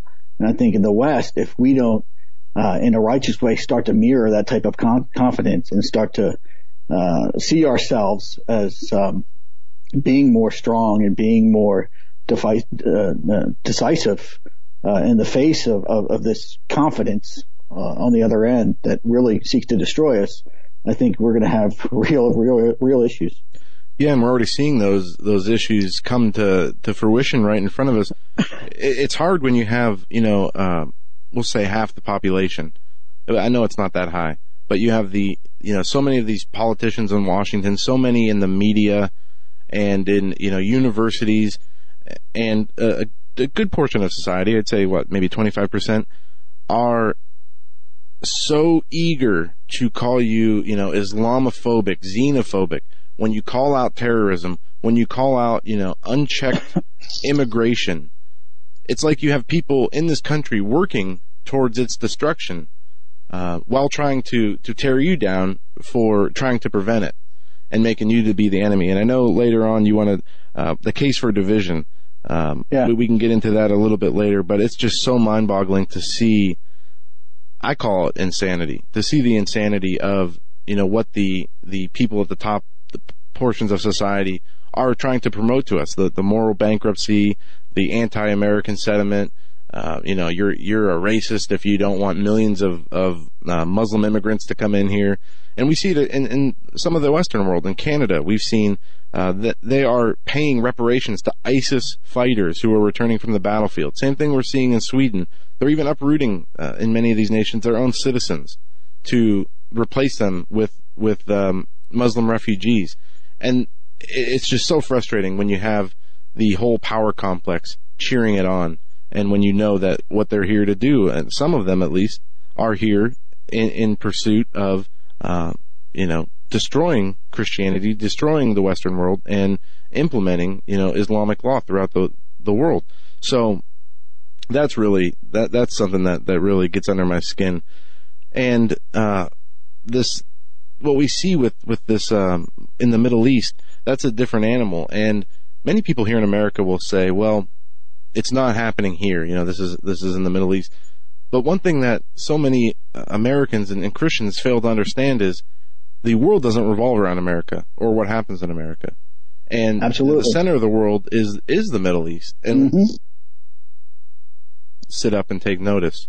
and that is lost to many people, unfortunately. And it just seems like I mean, how's this going to end when you have this great division in this society? and, and two polar opposites of, of political ideologies. Can can the bridge be gapped through debate and discussion, or is it gonna is it gonna take much more than that? Um, yeah, that's a good question. I don't know that I have the uh, precise answer to that, but I want to kind of go back to, to one of your one of your points there, just talking about kind of the cultural suicide that we see and, and, and so many people who, who may have good intentions, who may have a good heart, but kind of are looking to demonize anyone that criticizes uh, with a discerning mind um, some of the tenets of Islam and, and, what that leads to in a natural logical interpretation uh, by, by, by some, just some Muslims.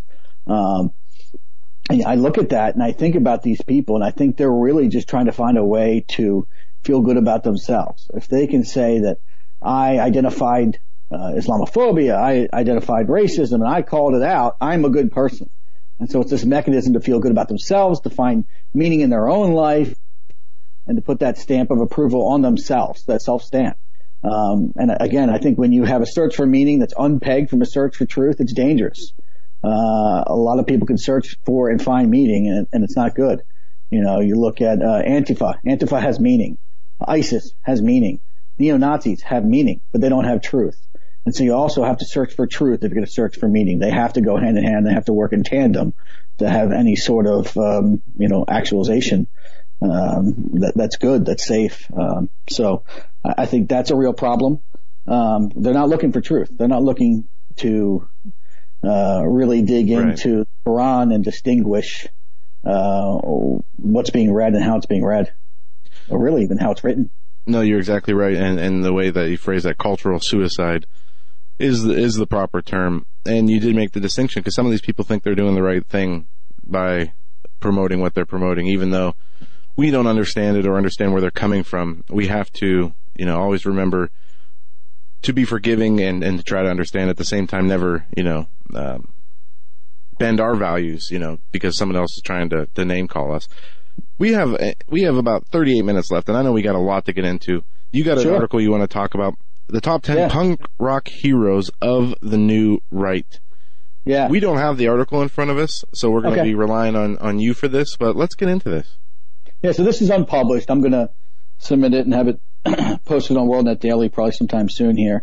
Um, but the premise is essentially, uh, you know, I was watching uh, the Rock and Roll Hall of Fame, and I think it was 2016, and Ice Cube, famous rapper and, and actor who was in NWA, he gets up on stage and he's accepting an award for NWA to be inducted into the Rock and Roll Hall of Fame. They're not a rock and roll band; they're a hip hop band.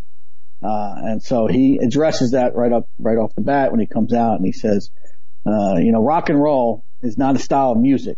Rock and roll is a spirit. Uh, and it's a spirit that, uh, you know, doesn't conform to this or that and thinks outside the back box. I can't remember, uh, his exact quote.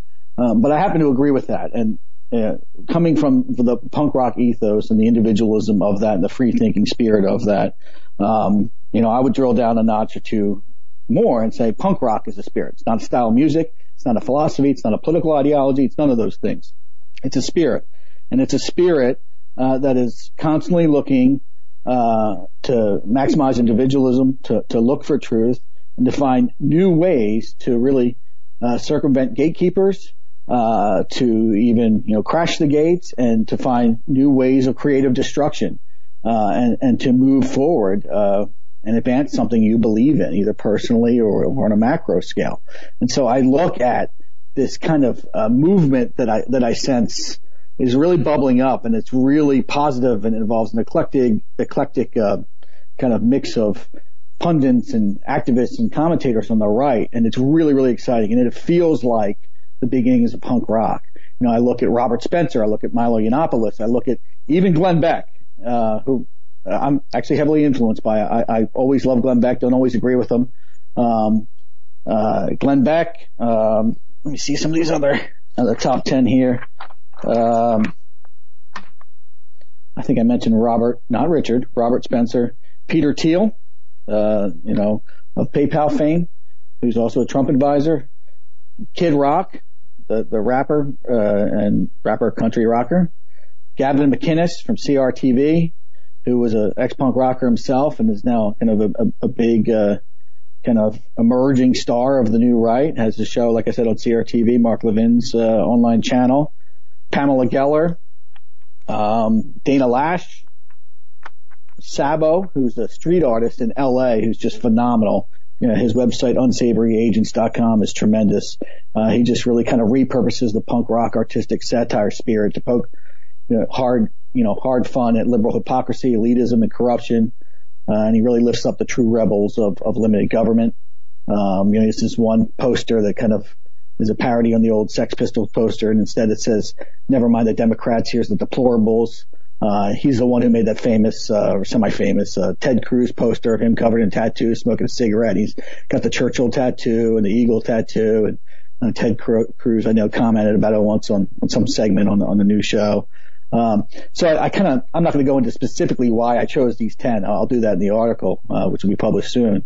Um, but I just sense this movement coming up, uh, and, and, the mechanism that, that a lot of these, uh, activists have really kind of chosen to, to make their beliefs aware, uh, you know, uh, known. It, it really mirrors the punk rock spirit. You know, they weren't, they weren't funded by some donors. They didn't come in with some suits. They have really authentic places that they came from. And a lot of these, these people that I mentioned actually come from the punk rock scene. Not all of them. Um, but they're doing a lot of bold things. I mean, um, oh yeah. Tell, tell, to tell a story, I can, so I think of the early punk days when I was a, a skateboarder and a punk rocker, like back in middle school. Uh, I wasn't built like I am today. And I can remember riding my skateboard and just because I had a different look or different interest, I would get jumped by eight or nine football players and they would just beat me, beat me down. You know, so I think of those type of obstacles. And then I think of Robert Spencer getting poisoned in Iceland. I think of Dana Loesch having to be forced out of her house because of her being an NRA spokesperson. Um, you know, I think of of, of Glenn Beck and his boldness for bringing Joel, bringing Joel Richardson on uh, his Fox News 5 p.m. show and contrasting or, or, really relating the similarities between the Christian Antichrist and the Islamic Messiah. You know, I think of some of these bold things that a lot of people have taken a lot of very risky things to do, and they have people come of the lynch mob on the left and mm-hmm. how quickly they'll call anybody racist, sexist, homophobe, yep. and try to destroy people's characters, try to destroy people's lives. And so these people that keep going after that's happened, I absolutely admire them. To me, that is just, it's, it's, it's the punk rock heroism of the new right. That's what it is to me. And you know, you're very right about, um, you know, a lot of these people, uh, not caring what, what the society says, especially on the left, mostly on the left, and, you know, continuing to move forward with what they believe in and their agenda. And, you know, just, just a few of these. Richard Spencer, uh, Southern Poverty Law Center. He's the most anti-Muslim, you know, racist person out there. And yet he's done some, some really awesome things to, you know, G, he's the editor of, of Jihad Watch and he, you got Robert Spencer now, not Richard. Oh, Robert. I'm sorry, Robert Spencer. Yeah. yeah I call the, him Richard Spencer's the white supremacist guy that they, yeah. exactly right. Okay. Yeah. They would love him to be Richard too, but he's clearly not. Yeah. no, but that's the thing that this this Robert Spencer is. Uh, you know, you look and you see uh, Southern Poverty Law Center writing all these yeah. terrible things about. And in my book, if the Southern Poverty Law Center is writing bad things about you, you're doing something right. Um, you know, um, to that, I don't mean to cut you off there, but to that point, I wrote a a fictionalized article on WND called "The United Sharia States of America," uh, where I imagine what America would look like if it was uh, taken over by Sharia. And I kind of got the uh, idea from that Amazon show, uh, The Man in the High Castle, which kind of does a revisionist history look at what if Germany actually took over the U.S. and Japan had the West Coast. And I thought, well, in the future, what would it look like in America if uh, we were taken over by Sharia? And so I wrote this fictionalized article on WND, got a lot of shares. And uh, as soon as I saw that that that article was posted on uh, rightwingwatch.org, I knew I was doing something right. That's right. Um, and we don't have to go through this whole list, but one more at least. Kid Rock. He was, uh, flirting with the idea of running for a Senate seat. Seemed to get a lot of support, even in in Michigan, and, and the the left was you know absolutely uh, going crazy about this. Yep. And then, if I remember correctly, I, he was at a, a, a basketball game, and he was asked if he was going to run for Senate, and he said no. And maybe I have the the, the no. details of that messed up. What happened there? Do we know? I, I don't know if he said that at the basketball game. I know that he was booed at the basketball game. Con- con- contrasted with Eminem, who was not booed because Eminem criticizes That's Trump, right. you know, lockstep with the, the cultural zeitgeist of the left. Um, but uh, Kid Rock, I mean, he took a huge risk even by pretending he was going to run for Senate, even though it was a prank. I mean, the fact that he had the boldness to speak out on his true beliefs, even with the profanity laced way that Kid Rock does it, you know, there's an authenticity there people connect with. They connect with his support of, uh, of blue collar uh, people that uh, you know really take to Trump, take to that you know, to that spirit. Um, and I applaud him for that. You know, I mean, I agree with everything Kid Rock says or everything Kid Rock does, but in terms of his boldness to do that, to me, Yeah. that's punk rock. I mean, he, you look at Hollywood, who has this lockstep, um, you know, uh, liberal messaging, and he deliberately chooses to write music that connects with and speaks to uh, Hicks in the heartland instead of liberals in Hollywood. Um, nobody else is doing that. I mean, look at his video for Podunk, which is just a tremendous video. Um, it reminds me of a weekend in West Virginia, you know, and at the same time, Kid Rock, he's got a half black child. He's very quick, uh, to partition any sort of, uh, false notions of all rednecks being racist, you know, and he, you know, he kind of em- embraces this redneck aesthetic, uh, with pride and he's proud to be an American. He's proud to be a Trump supporter. Um, that's bold given the fact that he is likely alienating a lot of his audience by coming out and saying that. And I think the more, more we see these unique, bold voices come from unexpected places, um, I think the better off the movement of the new right's going to be.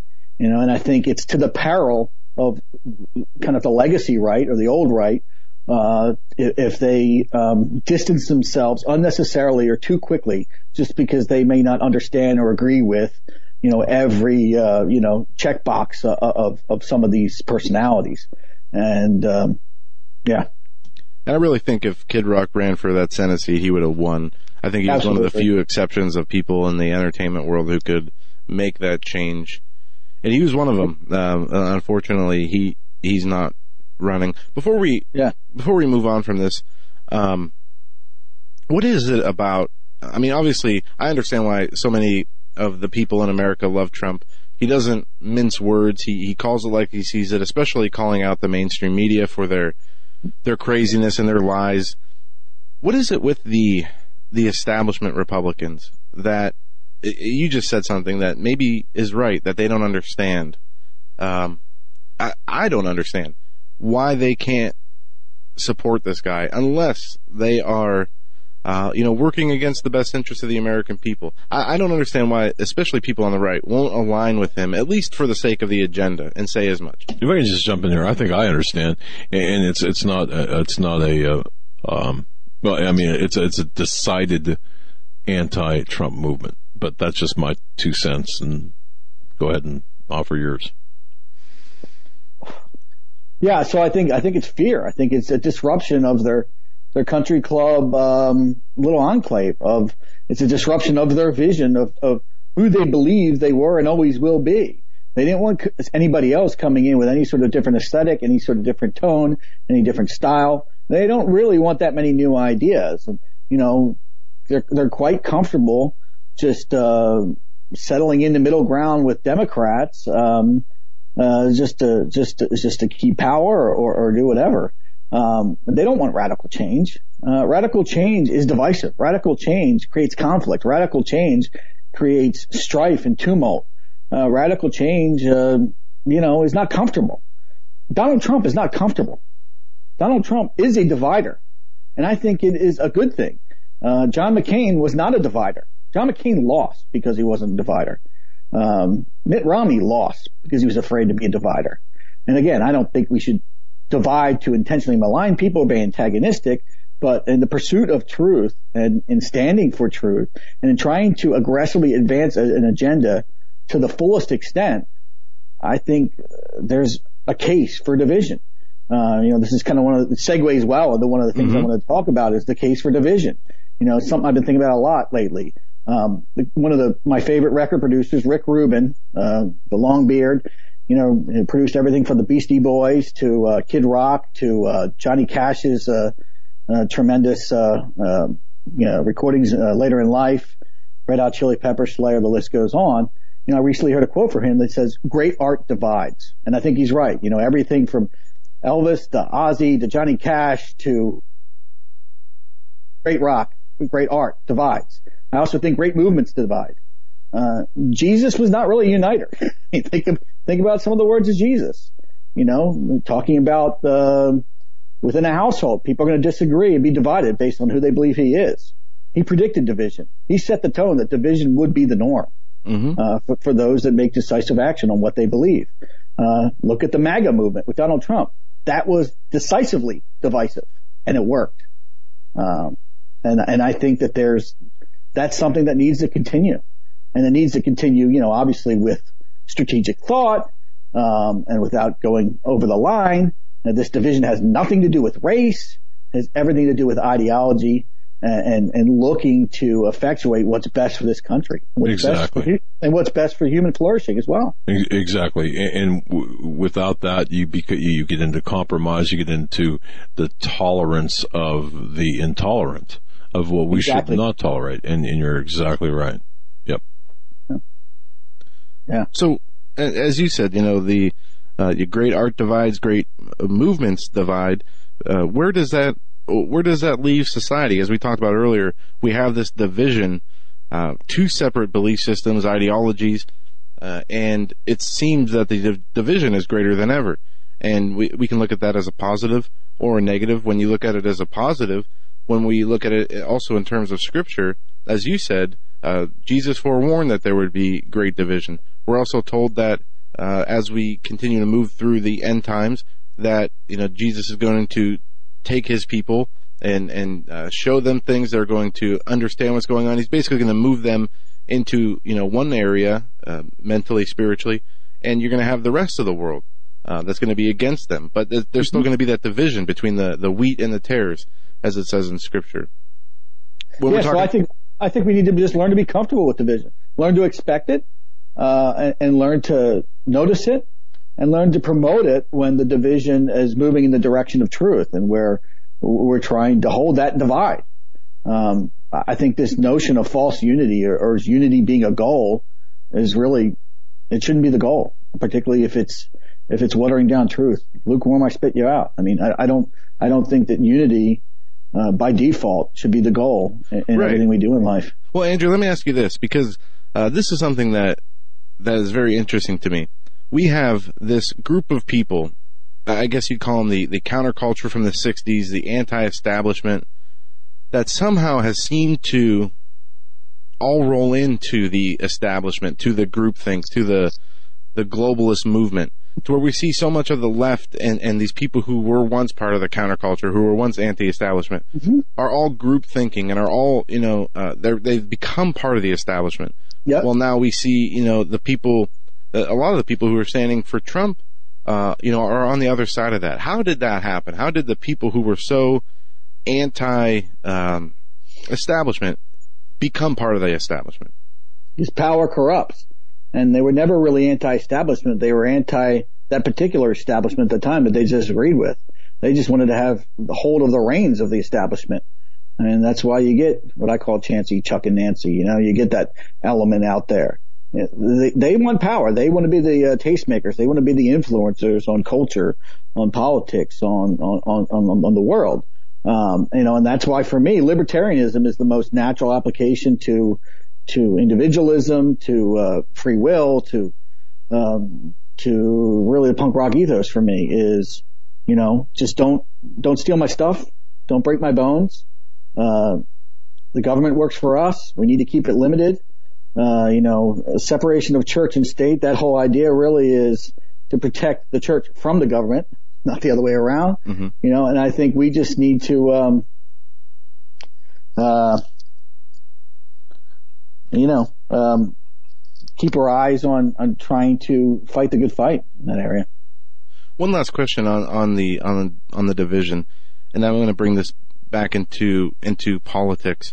One thing that I've noticed um, about where the the left is right now, the alt left, the left, the rabid left. Well, I'll just say that is that uh, you basically have to be on board with all their ideas in order to be Yeah. one of them.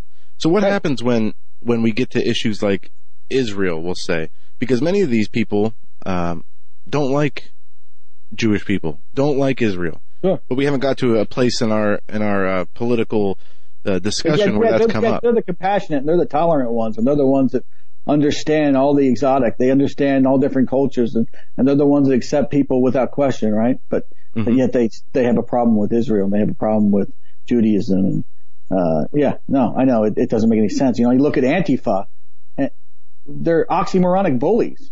They're called Antifa. They're nothing but fa. That's what they are. Uh, they're, they're fa. They're fascist, uh, mobilizers. You know, like the whole thing is absurd. I mean, again, like coming from the punk rock culture, where all of a sudden, you know, you see all these people becoming these kind of groupthink activists for the left and for big government and for globalism. I'm thinking, weren't you supposed to be DIY, do it yourself, outside the system, do it on your own? Really, rugged individualism? It, it, it doesn't align. It doesn't make any sense, and I don't understand it. Yeah, I totally agree. Want to make sure we get enough time in here built in to talk about the upcoming book, Failure Rules. You, you want to go there? Um, yeah, sure, sure. If we have time, yeah. Yeah, let's yeah let, us talk about your upcoming book, Failure Rules: The Hard Times Handbook for the Die Hard Entrepreneur. I, it's fascinating. Tell us about it. Yeah, so that's another book I'm working uh, on right now, uh, a nonfiction book. Talks about the spirituality and psychology of entrepreneurialism, the value of failure. Um, you know, and so one of the one of the things I write about in the in the book, and I'll just kind of focus on this for now, is, you know, really what I call the four S's, uh, solitude, um, uh, slumber, um, uh, hold on, I gotta look at my notes here a little bit, um, sorrow, um, and, uh, and, and, silence, you mm-hmm. know. Um, so it's about three or four years ago, um, all within a short period of time, within about a month span, I went through a business divorce with a very close business partner. And at the same time, um, my ex-wife decided she wanted a divorce as well. Mm. So I went through a business divorce and a personal divorce at the same time. Uh, so I went from all of a sudden I had, I had no office to go to during the day and I had no home to go to at night. I was alienated from my kids and I was living in exile in a hotel room. It was just me and my laptop and my idea machine. And it was in that space, in the beauty of that solitude of self-reflection, of allowing the sting of sorrow uh, to really settle in, of taking inventory of, of, my relationships, taking inventory of my finances, of my skills, of everything that God had blessed me with, and kind of in that chaotic stew where I found the divinity of purpose, and I found three or four threads that God laid on my heart to chase after, and they all bore fruit. And so it's these type of things I write about this book that in that space of failure, and everybody tries to avoid failure, and it's always good to, in life, try to have some sort of straight line in whatever you're pursuing. But we all deal with failure. We all deal with sometimes being in exile. And so this book really goes into a lot of personal anecdotes, public figure, um, uh, kind of case studies, um, about people that have traversed from, from hard times and failure into success and what they've learned. Um, so that's what this book uh, really digs into, you know. And I, I, would say to your audience, if you're in that place, if you're in that place where, you know, you found yourself uh, where you never thought you would be uh, estranged from a family member, where you never thought you would be in the grips of addiction, whenever you never thought you'd find yourself on the wrong side of the law, and you're in a place where you you have the opportunity to reinvent your life, to repent, to reshape your life, you have hope there's there you, you need to embrace that alienation and that solitude and use it as a springboard to find your new path forward. And uh, I, I, really believe that there there's a sweetness to that, there's a power in that, uh, and there's a story in that that could benefit a lot of people. Absolutely, we've had um, you know we're friends with with Josh Tolley. He's the author of a book called Evangelpreneur that deals with uh, you know the Christian aspects of of business ownership and uh, you know dealing with with money. But I want to ask you a few questions uh, just about your experiences in life. You have people from all over uh, the uh, spectrum in, in the world of employment, from entrepreneurs to employees. And some of the principles of, of entrepreneurship um, applies to, to all in any point of life and in any occupation. What are some of the tips you can give to people who find themselves, um, you know, in a in a creative rut? Um, you know, uh, ways to get motivated, ways to. to I, was, I was just going to throw in there, motivate me, will you? yeah. Yeah. So I would say entrepreneurialism, just like I say, punk rock is not a style of music; it's a spirit. Entrepreneurialism is a spirit. We always hear entrepreneurial spirit, and I don't think it means that you have to be your own boss. I think it's a spirit that can be applied within the constructs of a W two job. Uh, it's the way that you approach a job. Do you look for ways to um, to create value outside your assigned duties? Do you look for innovative ways to serve the people around you and serve your boss? Are you looking for ways to leave your imprint on the company you work for? Uh, are you looking for ways on the side on the side to kind of fulfill that meaning bucket within yourself uh, and create uh, immortal content that can bless the world in a positive way? Are you looking for ways to uh, you know maximize the gifts God's given you uh, in, in, in, a creative way and in kind of a self-directed way? And so I think it's a spirit that can really be applied anywhere, but it's absolutely a decision. You have to wake up and intentionally do it. It doesn't happen by accident. Uh, it might be in you, but you got to activate it every single day. You got to be intentional about it. And and for me, it's an area that I study constantly. It's something that I think is in my DNA. Uh, and no matter what um, pursuit I'm going after, you know, whether it's working in banking, whether it's uh, uh, you know promoting records, whether it's writing books, whatever it is that I'm doing, you know, that spirit is just driving me. Um, and it, I think it's it's really just uh, Oh, are, are, we still live? I feel like something happened here. no, Skype. we're good. Okay. All right. Yeah. So, um, yeah, I think, I think it's really just a matter of being cognizant of it, being intentional about it. Uh, and for me, I like to study a lot of, a, a lot of, uh, you know, entrepreneurial books. You know, right now, believe it or not, the one book I'm reading right now is Me Inc. by Gene Simmons, and this is absolutely fascinating. It's amazing. Um, uh, Peter Thiel's book Zero to One is another great one. James Altucher, Choose Yourself, absolutely changed my life. Um, uh, Rao, he's got a new book out called, um, uh, I forget the exact title, but the theme is basically it's better to be only than the best. Uh, so I think trying to um, create a talent stack within yourself that is utterly strange and utterly unique and is better than trying to compete with some existing known um, uh, set of skills that that a colleague has. So I think that's another kind of mark of an entrepreneur is creating a, a unique skill set. And sometimes that means taking two existing skill sets and cross pollinating them and then becoming the best at that cross pollination. Um, so, you know, I could go on forever about this topic, but I'll pause here and see if you have a comment. No, and and this is some some great advice. What about um, being an entrepreneur and dealing with money? How does being an employee dealing with money versus being an entrepreneur dealing with money? Is there any different approaches that you have? Any advice to people out there who are looking to become an entrepreneur? Um, so just in terms of dealing with your personal finances as an employee, is that yeah? I, mean, I, know some people yeah. who are afraid to get into being an entrepreneur and, and, doing things for themselves, starting their own business because of of money issues, and they don't understand, sure. you know, how to transition from um, you know, their steady income to managing a, a yeah. business and how to bridge the gap. What do they say? The first two years, um, most businesses yeah. don't turn a profit after the first two years. I mean, how do you, how does being an entrepreneur change, uh, your management of money and how can management of money help you become an entrepreneur? Yeah. So I think a lot of it is because I think a lot of people kind of have a really limited idea on what they can do with their time and with their money, and with their talent. So they have this siloed notion of what a calling is or what a job is, and you're either doing this or you're doing that. Um, and that's never been the case for me. I've always had kind of, uh, you know, uh, a, per, a uh, portfolio of pursuits that I'm uh, pursuing at any one time.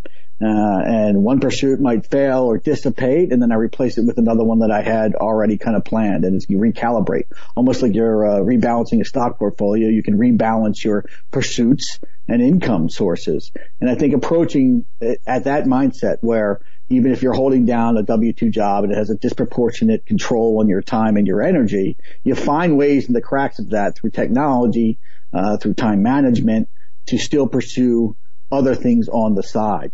Uh, you know, I mean, there's been times where I've literally taken uh, taken a bathroom break at work and sent three uh, meaningful emails to move the needle on three other side businesses. And it's just that simultaneity. You have to kind of have that in you where you can handle a lot of things at once, uh, and, and know that you can't really be married to the outcome of any one pursuit. Uh, and you have to be nimble and, and that sort and kind of have a backlog of ideas and, and be an idea machine. Um, so, and one thing too, I would say if you are holding down a job and you have something you want to do on the side, thank God for that job and use it as a platform of stability while you engage in entrepreneurial adventurism outside of that, because it'll give you the safety to do that uh, without without too much consequence and too much fear. And you can kind of test things, and when something works, you accelerate it, you scale it, and you wait till it hits uh, critical mass and and you make the decision if you can then safely move into that. You know, so uh, I I just I don't think there's one answer, but I think you really have to be um, creative and learn to be learn to be a juggler and learn to not just be focused on one thing. I think sometimes focus is the enemy of success. Okay. okay. Our guest is Andrew Thorp King. We only got about five minutes left, Andrew, and I don't know what that interference is. I don't know if you hear that, but that just just started there. Yeah, you, you're seeing me and hearing me. Uh, We hear okay? you fine, yeah. And now it's gone. I don't know. I don't know where that came from. Okay. But we got about five minutes left, Andrew. We want to give you uh, the rest of the the time we have to get into anything that we didn't cover, anything else you want to talk about, and also the Failure Rules book. Do you guys do you have a release date for that or an approximate time when that's coming? I, I don't. I'm, I'm I'm going through the first round of edits right now, and I'm hoping I'm hoping sometime in 2018. I'm hoping that comes out around the same time as the uh, as the novel I'm working with Joel Richardson on. Uh, so I'm not sure exactly when it'll come out, but Sounds good. yeah, yeah. All right. Yeah. Um, in the mop up phase here. Um, Sure. If five minutes, anything you want to get into, the floor is yours. Well, how about just another shameless plug, uh, plug here for Blaze Operation Persian Trinity? Absolutely. Available, available at the WND Superstore, available on Amazon. Uh, go buy it right now. Give it a read. Take a shot. Take a chance, and uh, let me know you, what you think. Good stuff. And, um, you know, take a ride with the uh, Irish American warrior Blaze McIntyre and give a read on this. Yeah. You, you, see, well, I was going to say, uh, see some of yourself in, in Blaze McIntyre. I, I do suspect, uh, Yeah, that's Yeah. kind of inevitable. It's hard to it's hard to separate sometimes, but Yeah. you know, yeah. put up partitions where it, where it's natural, right? Of, of well, of course, uh, yeah. Uh, and, and, you know, as you deal with Joel Richardson, or as you as you guys are uh, working together, the eschato- the eschatology of of of things, um, and how close are we to to, to really seeing things come to fruition? Uh, I mean, honestly, I, I, I look at what's happening now with this this showdown that has gone from from kind of this uh, shadow proxy war, Saudi Arabia and Iran, to more of an outright visible conflict between Saudi Arabia and Iran, and everything that's happening in Turkey and how they're pretty much positioned on the sidelines there to, to jump in and make themselves known. I mean, I feel like the novel I'm writing, I can't write it quick enough right. uh, seeing uh, in, in you know play out there. So you know, I, when I sit down to to, to scope out a, a chapter or, write a chapter, I'm like, Whew, I better check the news first, make sure uh, everything still makes sense because things are just happening that quickly. Um, but again, you know, not a date setter, not dogmatic about any of this stuff.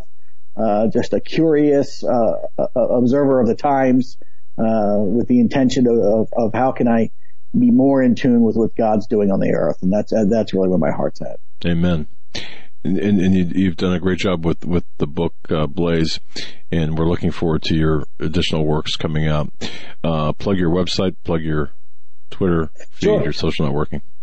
Yeah, it's Andrew Thorp King on Twitter and uh, uh, Andrew Thorp uh, AndrewThorpKing.com is the website. Uh, you can also find me on Facebook, Andrew Thorp King. Uh, so take a look at that stuff and, and definitely um, go pick up the book.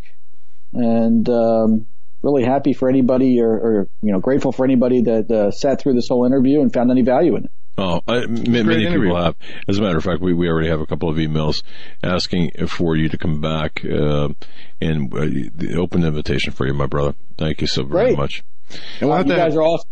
we'll have Go to have you on with Joel Richardson Yeah. um, to, to promote the book that comes out because we just had him on uh, a few weeks ago, I believe it was. Yeah, I don't know. Time flies. Yeah, it was just very recently, uh, twice actually in the last few months. But yeah, we'll have to have you back on and you on with Joel Richardson when you guys get the new book ready to go, and, and we'll promote it as best we can. And we want to thank you for for spending your time with us tonight. It was a, a very interesting interview.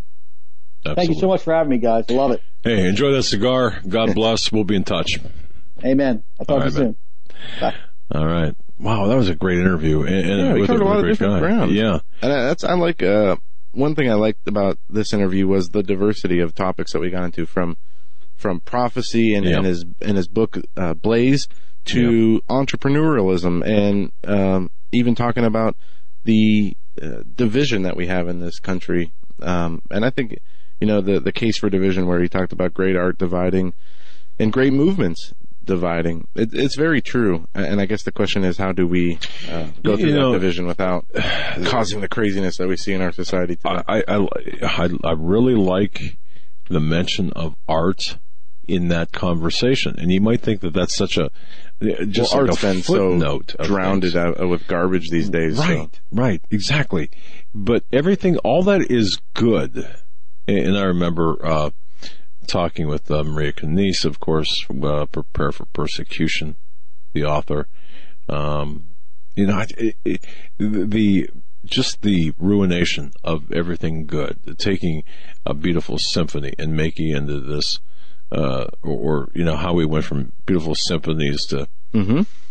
to this garbage. Paul Joseph Watson did a video Yeah. on how terrible modern art is and how Oh yeah, yeah. everything now is considered art. You know, if you say it's art, then then You- it's art. From cardboard pee in a boxes to a forty-six million dollar painting of just paintbrush Yeah. swirls. It's a great video, and you can find that on his YouTube channel, Paul Joseph Watson. When we come back, Pastor David Lankford will be our guest. He joins us each and every Wednesday in the third hour, so don't go anywhere. We'll be right back with Pastor David Lankford.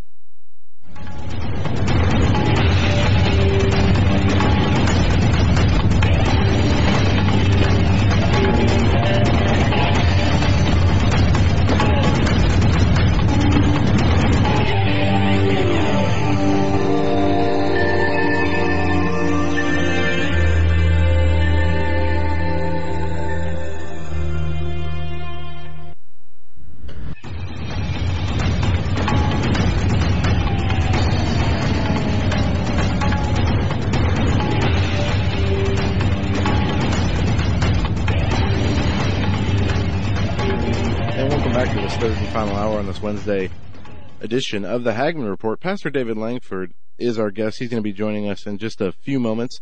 Just wanted to bring your attention to one article that was up on Drudge that I mentioned at the beginning of the show, but didn't really get into. Anti-Trump media, White House Christmas decor, spooky, like seen from The Shining.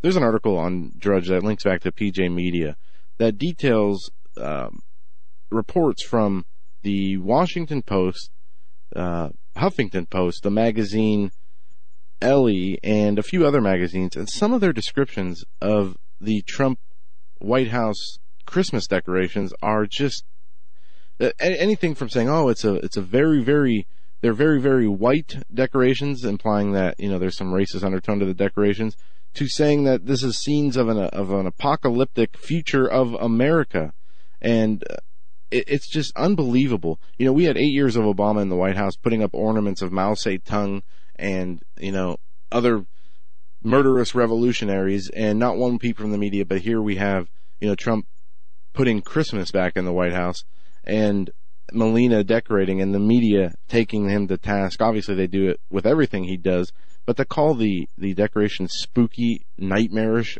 spine chilling. I mean, And too white. Don't forget that, as you very, said, too white. very you know, white. It's Yeah. just, it's unbelievable. agenda driven uh, on the on the on the part of the, those taking uh, issue with that. I, I certainly believe that to be the case. Yeah, Vogue magazine. The decor is very, very white. Is she trying to tell us something? Some of the decorations brought to life an apocalyptic, barren landscape similar to some of us, what some of us might imagine lies in America's future. Can, can you can you imagine criticizing uh, the Obama uh, regime for doing anything like that? It, it's just it's crazy. Uh, but Pastor David Lankford is here. Don't want to take in a minute more of his time. Pastor Lankford, the voice of evangelism. Dot com. That's his website. So glad that uh, he's here to give us give us a spiritual B12 shot, a much needed uh, spiritual B12 shot. Always welcome and always a pleasure. Pastor, thanks for joining us. How are my dear brothers tonight? Very well, thank you. And you? Uh, very well. Uh, let me say I love white. Uh, these these morons that are castigating Trump do not realize that when Jesus returns in Revelation 19:11, he comes riding a great white stallion, and the armies which are in heaven followed him upon white horses, clothed in fine linen, white and clean. Isn't white always clean and beautiful? Yes. But see, Amazing, isn't it? How But- they hate cleanliness, holiness, righteousness. exactly, and that's what I was just going to ask you. How much of this uh, disdain for for the the Christmas decorations is spiritual in nature versus just hating Trump? Boy, it just shows you how dark their hearts are. I'm, I'm sitting back uh, and enjoying the exposure of the politicians, Hollywood, their sexual escapades, the moral high ground that they have purported throughout all of these years. And I'm just sitting back enjoying God pulling back the cover and saying, hey, I'm going to show the world just how filthy, how vile, how immoral, how degraded, how debased you people truly are when you feign such righteousness, but it's nothing more than self righteousness. And we must remind ourselves, uh, Psalms 37 1, fret not thyself because of the evil doers, neither be thou envious against the workers of iniquity, for they shall soon be cut down like the grass and wither as the green herb. So, you know, we we shouldn't. We, our nature is to get aggravated and to get incensed, become angry, upset. The Bible tells us, "Fret not thyself because of the evildoers," and it's hard uh, to watch them seemingly get by. And you know, this is really just the beginning. Uh, this is going to continue on. It would, I would, I would be afraid to say uh, for another six months to a year. Uh, the continual leaking and, and and what God is doing is countering this attack on Trump. See now, I know he put out his tweets today and it got on the the news and stuff, but the focus is turning away from him to the sordid debasement. I, I and here's what here's what here's what I really like. You had all these Republicans castigating Roy Moore, demanding that he he withdraw. You've not heard another word since all these other politicians have been exposed, like you know Conyers and Al Frankenstein. Um, it's amazing that nobody now in, the, either party is wanting to say anything. You know why? Because they all have skeletons in their closet and they're afraid. I would be surprised, even though Mitch McConnell is, is uh, not the most greatest specimen of a man. He's had polio, but I wouldn't be surprised if something leaks on him because God is getting tired of this hypocrisy, and uh, that's why it pays to be humble. He resists the proud, but he said he would give grace to the humble. So if we can keep the right disposition in the midst of all of this, and I don't, I don't rejoice in it, and ha ha, glad you got caught. I, I rejoice in the fact of the, the righteousness of God. He executes righteousness in judgment, and it's always just. It's, it's never biased, never opinionated. It's just always pure justice. Uh, Genesis eighteen twenty five. Abraham said, "Shall not the judge of all the earth do that which is right?" So it doesn't matter who it is, what it is. You know, when God begins to adjudicate, it's it's so fair, it's unbelievable. But the problem is, sinners never think it's fair. Uh, they'll always say it's uh, it's too harsh, and then you have your liberal uh, so-called Christianity today that preaches grace, grace, grace, grace, and never preaches against sin. Uh, but grace, the Bible says, teaches my heart to fear God. Titus two eleven, for the grace of God that bringeth salvation hath appeared unto all men, teaching us that denying ungodliness and worldly lust, we should live soberly and righteously and godly in this present world. So grace teaches me to fear God because I'm I'm receiving something that I, I should not receive. But God is so just. If I repent, I acknowledge my sin, He will give me that unmerited favor and will bless my life. I want to I want to talk about something totally different tonight Okay. because I'm number one, I'm disturbed. Number two, I'm concerned about the ignorance and lack of understanding. I'm going to try to be very diplomatic tonight of all of these professing Christians who are anti Semitic, uh, Jewish haters. uh, any any professing Christian that castigates Israel does not have the right relationship with God. And I know that's going to make some people mad because I've gotten emails here in the last several weeks about certain people, I'll just leave it at that, who are making very derogative statements toward Israel. What people don't understand, there would be no Christianity without Israel. And I'll, and I'll show you that scripturally here in just a few minutes. But what people don't understand, God gave us everything that we have through the Jewish people. Now, before there was ever the Mosaic law, there was a covenant made with a particular man whose name originally was Abram. God changed his name to Abraham, and God, Elohim, Jehovah, made covenant with him. Now, Abraham had nothing to do with this covenant whatsoever. This covenant was solely on God's part because in Genesis chapter 15, God put Abraham to sleep.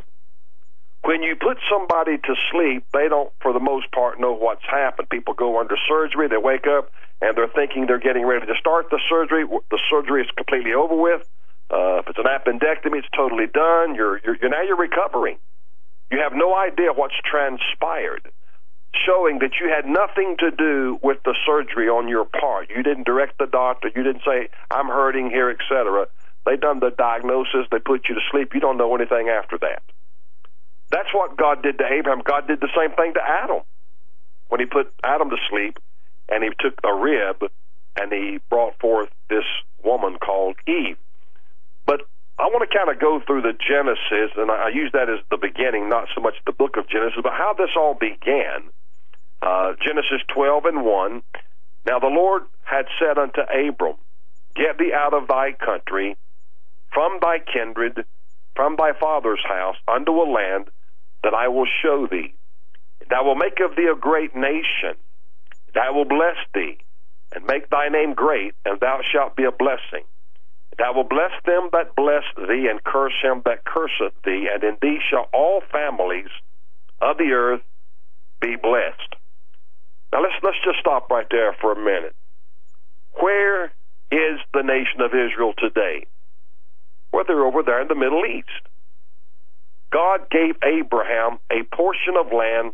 You'll find that in Genesis chapter 15 and verse 18, where he said, In the same day, the Lord made a covenant with Abram, saying, Unto thy seed have I given this land from the river of Egypt unto the great river, the river Euphrates. So from the Nile River over to the river Euphrates is the land that God promised Abraham, which Israel as a nation never fully conquered. Now, I may get it finished before the end of the year. It will probably end up being the first of the year, but I'm doing a three hour DVD series to demonstrate and to show without a doubt how we need to be careful when we say or do anything against Israel.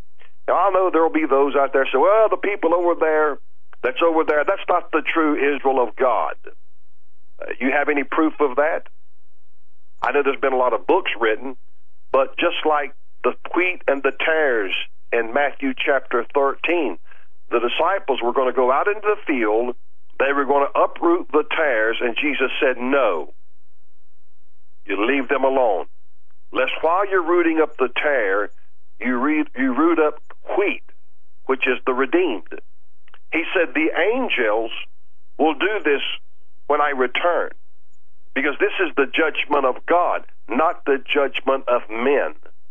So men are not qualified to make that judgment, though somehow in their ignorance, and I'm going to go ahead and use the word stupidity, they think they're qualified to make that judgment. I'll show you scripturally here in a little bit how that what is over there could be the Jews and the seed of Abraham, or they are still the seed of Abraham, but they're not the promised seed, they're the seed of Ishmael which is not the promised seed that God promised Abraham.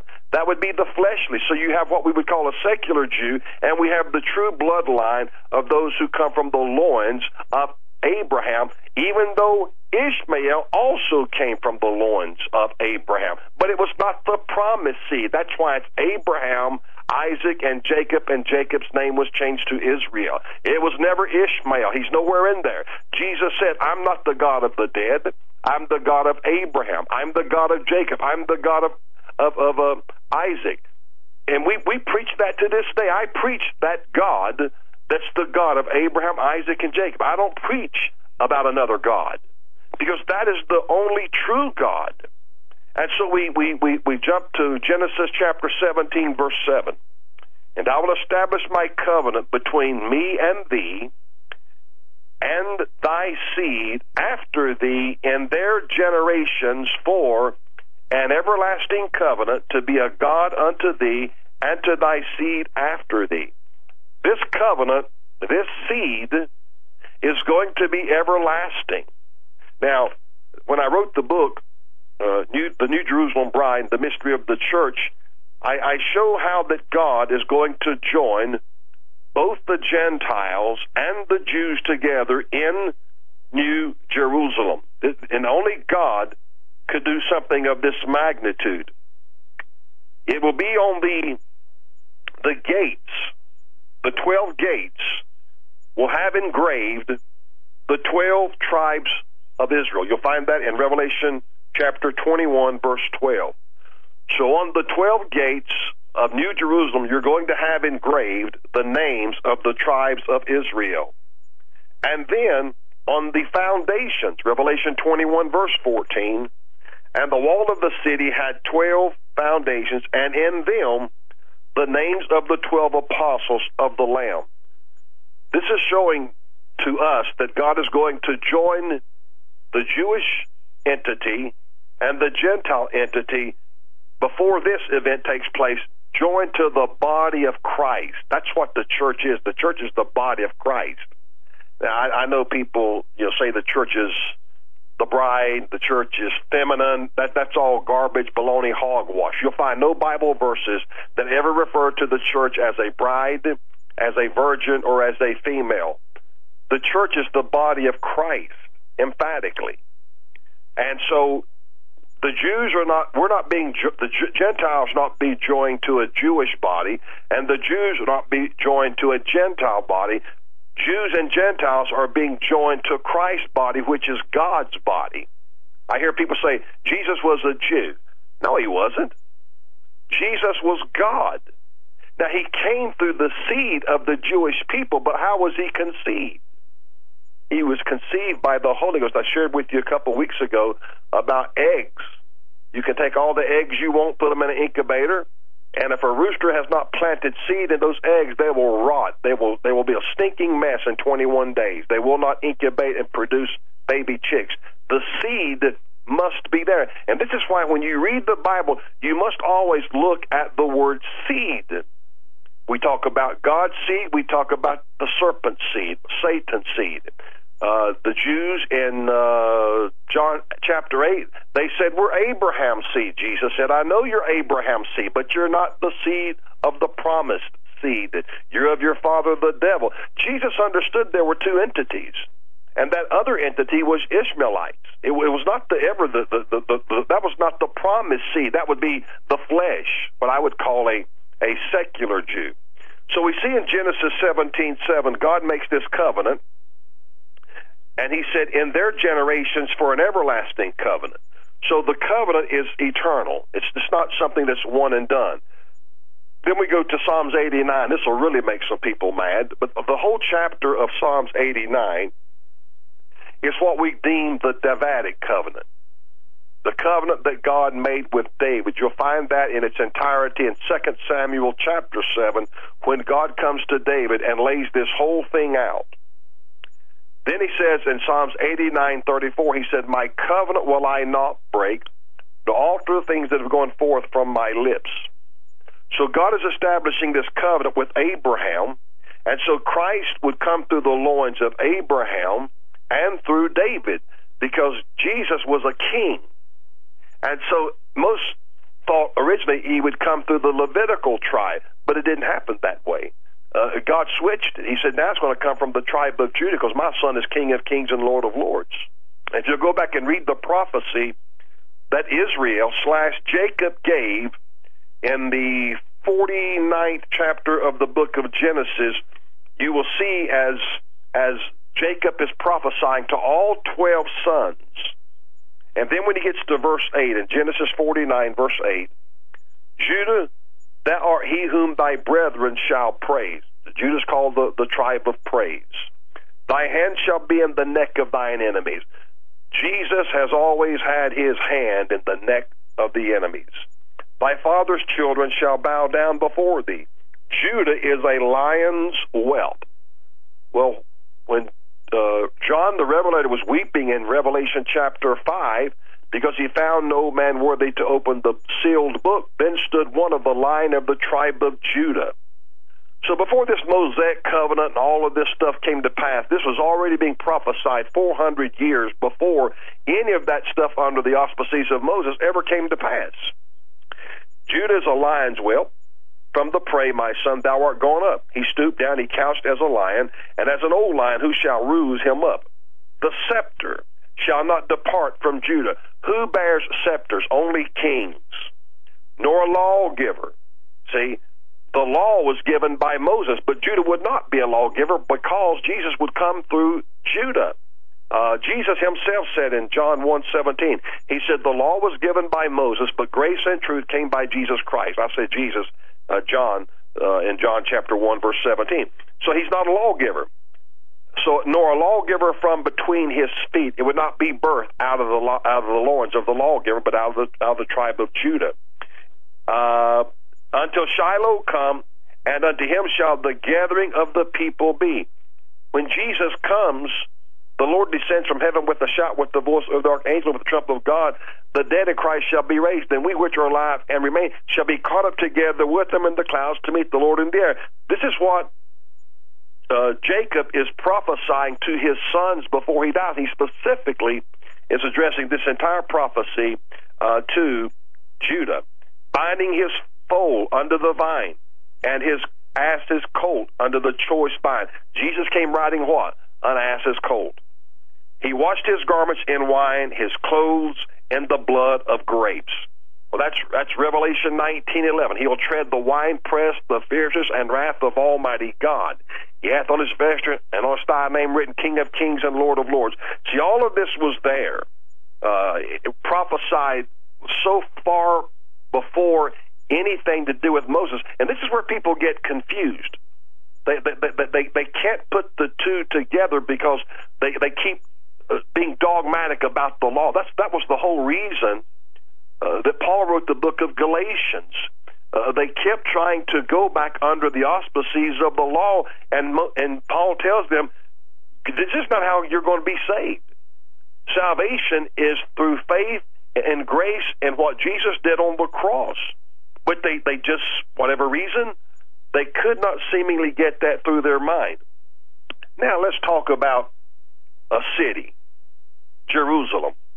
Um, I believe, now this is my personal opinion here, and, and, and I can be challenged without a doubt, but I believe the first mention of Jerusalem is actually in Genesis chapter 14, verse 18 with Melchizedek.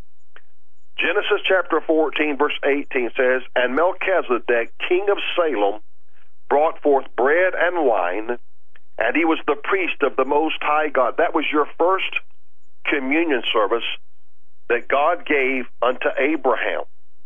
Says he was the king of Salem. Well, how do you spell Jerusalem?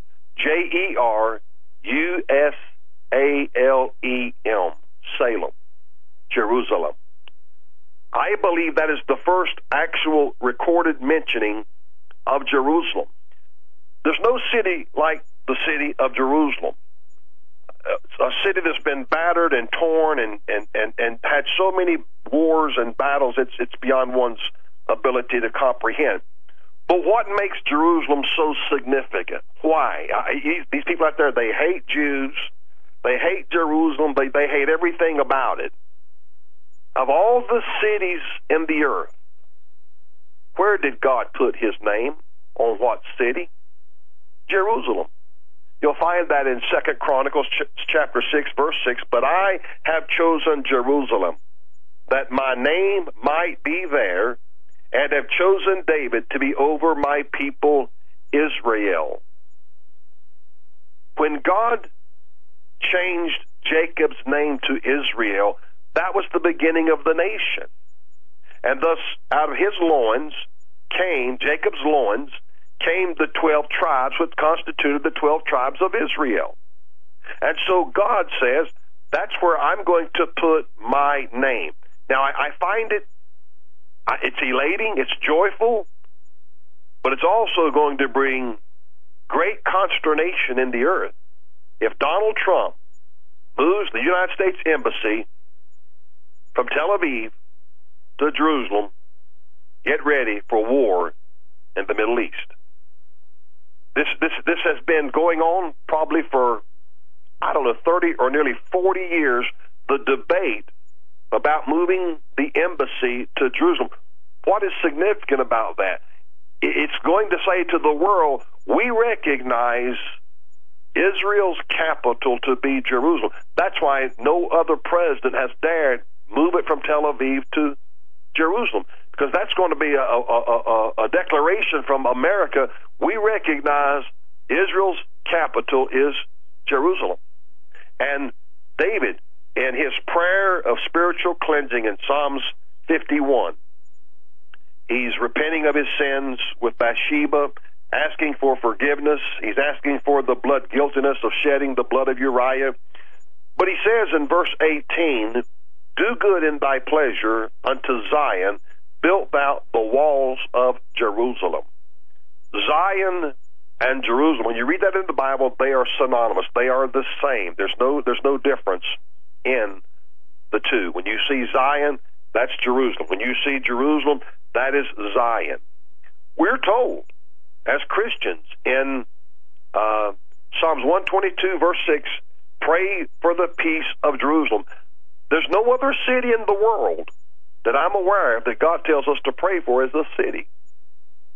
We're commanded to pray for the city of Jerusalem, that there may be peace. And he says, in doing so, you will prosper. I, I, I want to prosper under God's hand and and it's and it's an obedient thing to pray for the peace of Jerusalem because that's going to in the end time be such a worn a war torn city. Zechariah chapter 14 verse 1 Behold the day of the Lord cometh and thy spoil this is talking about Jerusalem and thy spoil and Jerusalem shall be divided in the midst of thee for I will gather all nations against Jerusalem to battle.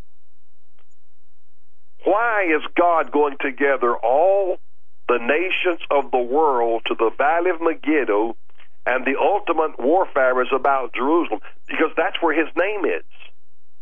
And when Jesus comes, he's not coming back to L.A., San Francisco, Paris, France, um, Tokyo, Akita, Japan. He's, he's not coming anywhere but to Jerusalem. You know, that's what I, I, I kind of snigger and I laugh at these so-called preachers, so-called uh, whatever they declare themselves to be.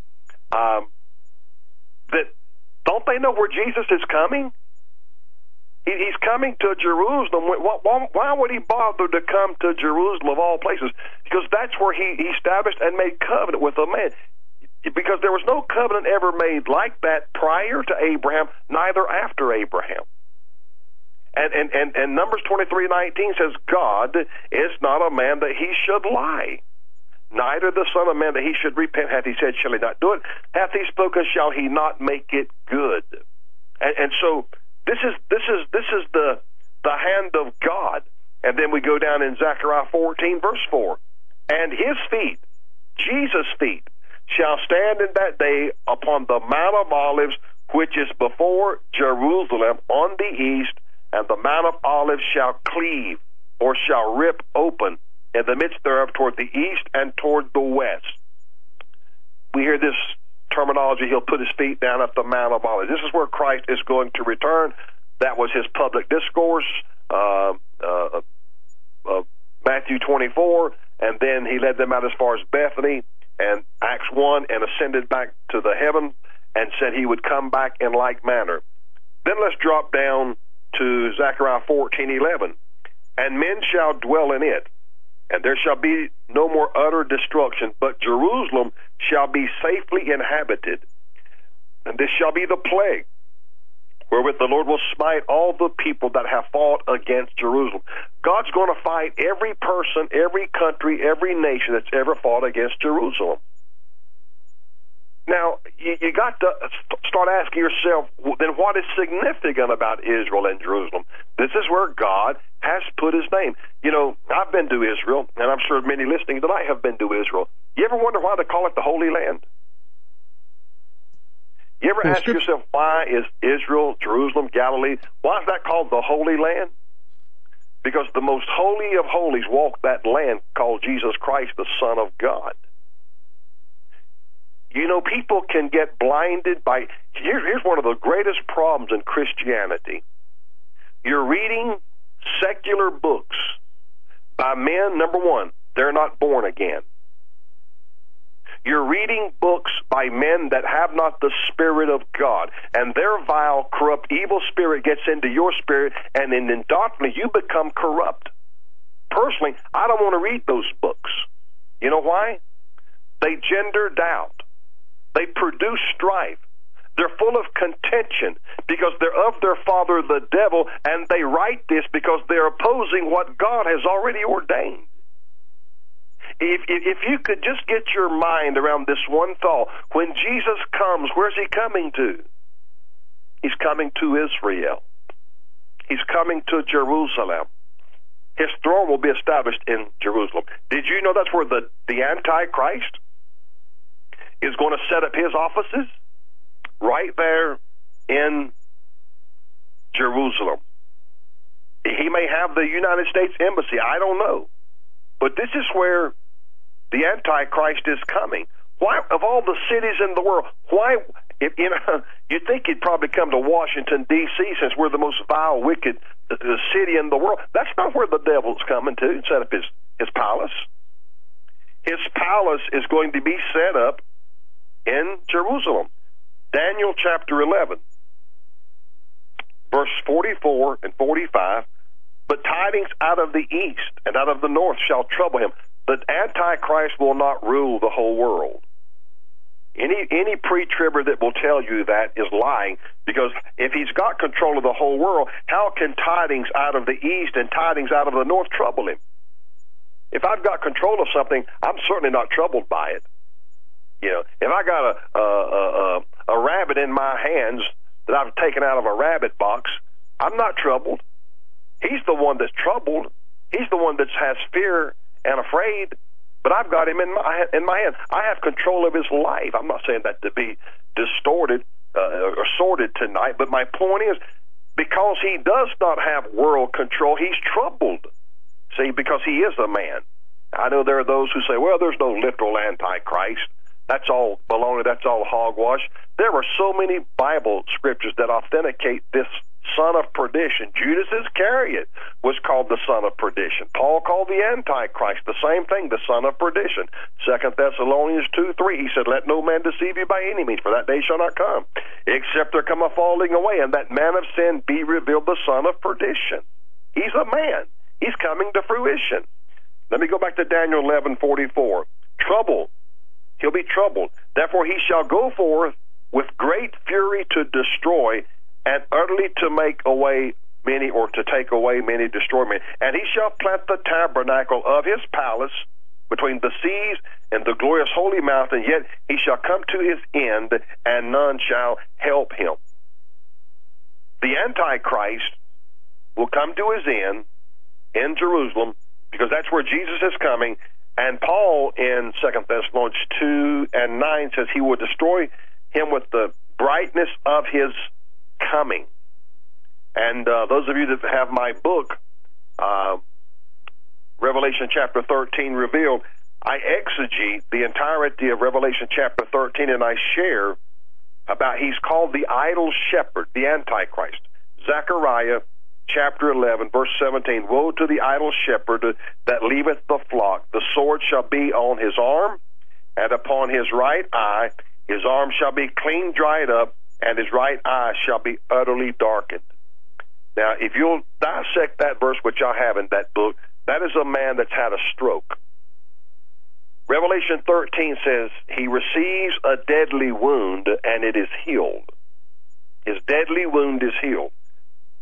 When you look at someone that has had a terrible stroke, their right eye will go dim, black, blind, and they'll have like their left arm or their right arm, the extremity, it will dry up.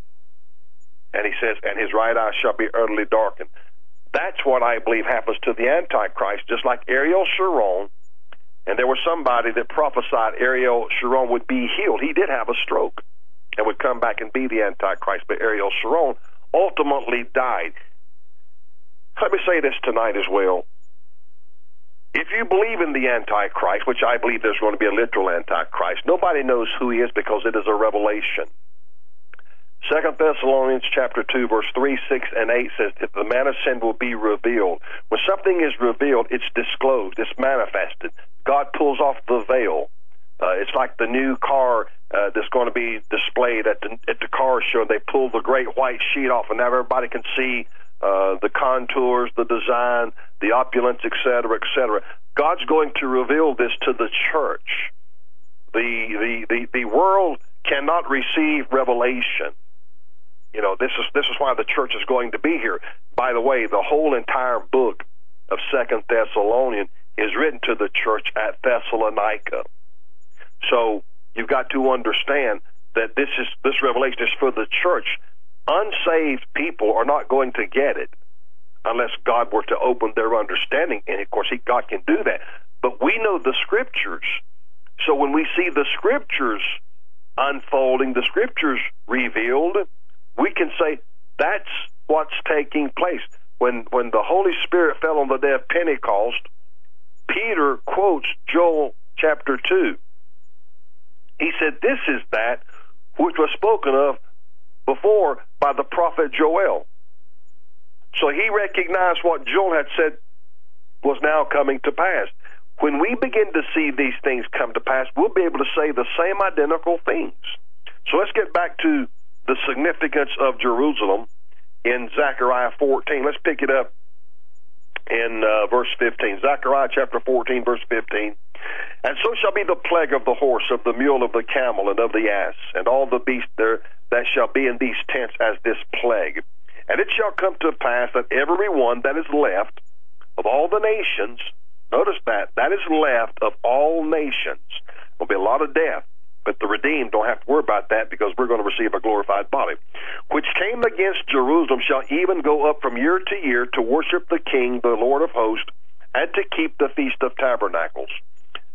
When Jesus comes and sets up the earthly kingdom, that will be the fulfillment of Revelation 21, verse 3, where John said, And God himself shall tabernacle with men. It's called the Feast of Tabernacles. It's the last feast that the Jews celebrate in their calendar year. The feast before that is called the Feast of Trumpets. That's when the seventh trump sounds in Revelation chapter 10, verse 7. And the last trumpet that Paul spoke of in 1 Corinthians 15, verses 51 and 52, at the last trumpet of the trumpet shall sound, and we'll all be changed in a moment, in the twinkling of an eye. And so he's going to establish the Feast of Tabernacles. Then he says in verse 17, now we've obviously at this point in time according to Zechariah, have entered into what would be deemed the millennial reign of Christ. Zechariah 14, verse 17. And it shall be that whoso will not come up of all the families of the earth unto Jerusalem to worship the King, the Lord of hosts, even upon them shall be no rain. So God's going to punish countries, cities, and nations in the millennial reign of Christ that don't come to Jerusalem to worship him. Now again, men will still have their free moral agency in the millennial reign of Christ. They don't they don't have to obey. God's going to give them their free will even during that time. Those who have entered into the millennial reign and have come through what we call the Great Tribulation. Verse 18, and if that and if the family of Egypt go not up and come not, that have no rain, there, there shall be the plague wherewith the Lord will smite the heathen that come not up to keep the feast of tabernacles. This shall be the punishment of Egypt, and the punishment of all nations that come not up to keep the feast of tabernacles. And that day shall there be upon the bells of the horses holiness unto the Lord, and the pots in the Lord's house shall be like the bowls before the altar. Yea, every pot in Jerusalem and in Judah shall be holiness unto the Lord of hosts, and all they that sacrifice shall come and take of them, and seethe therein. And in that day there shall be no more the Canaanite in the house of the Lord of hosts.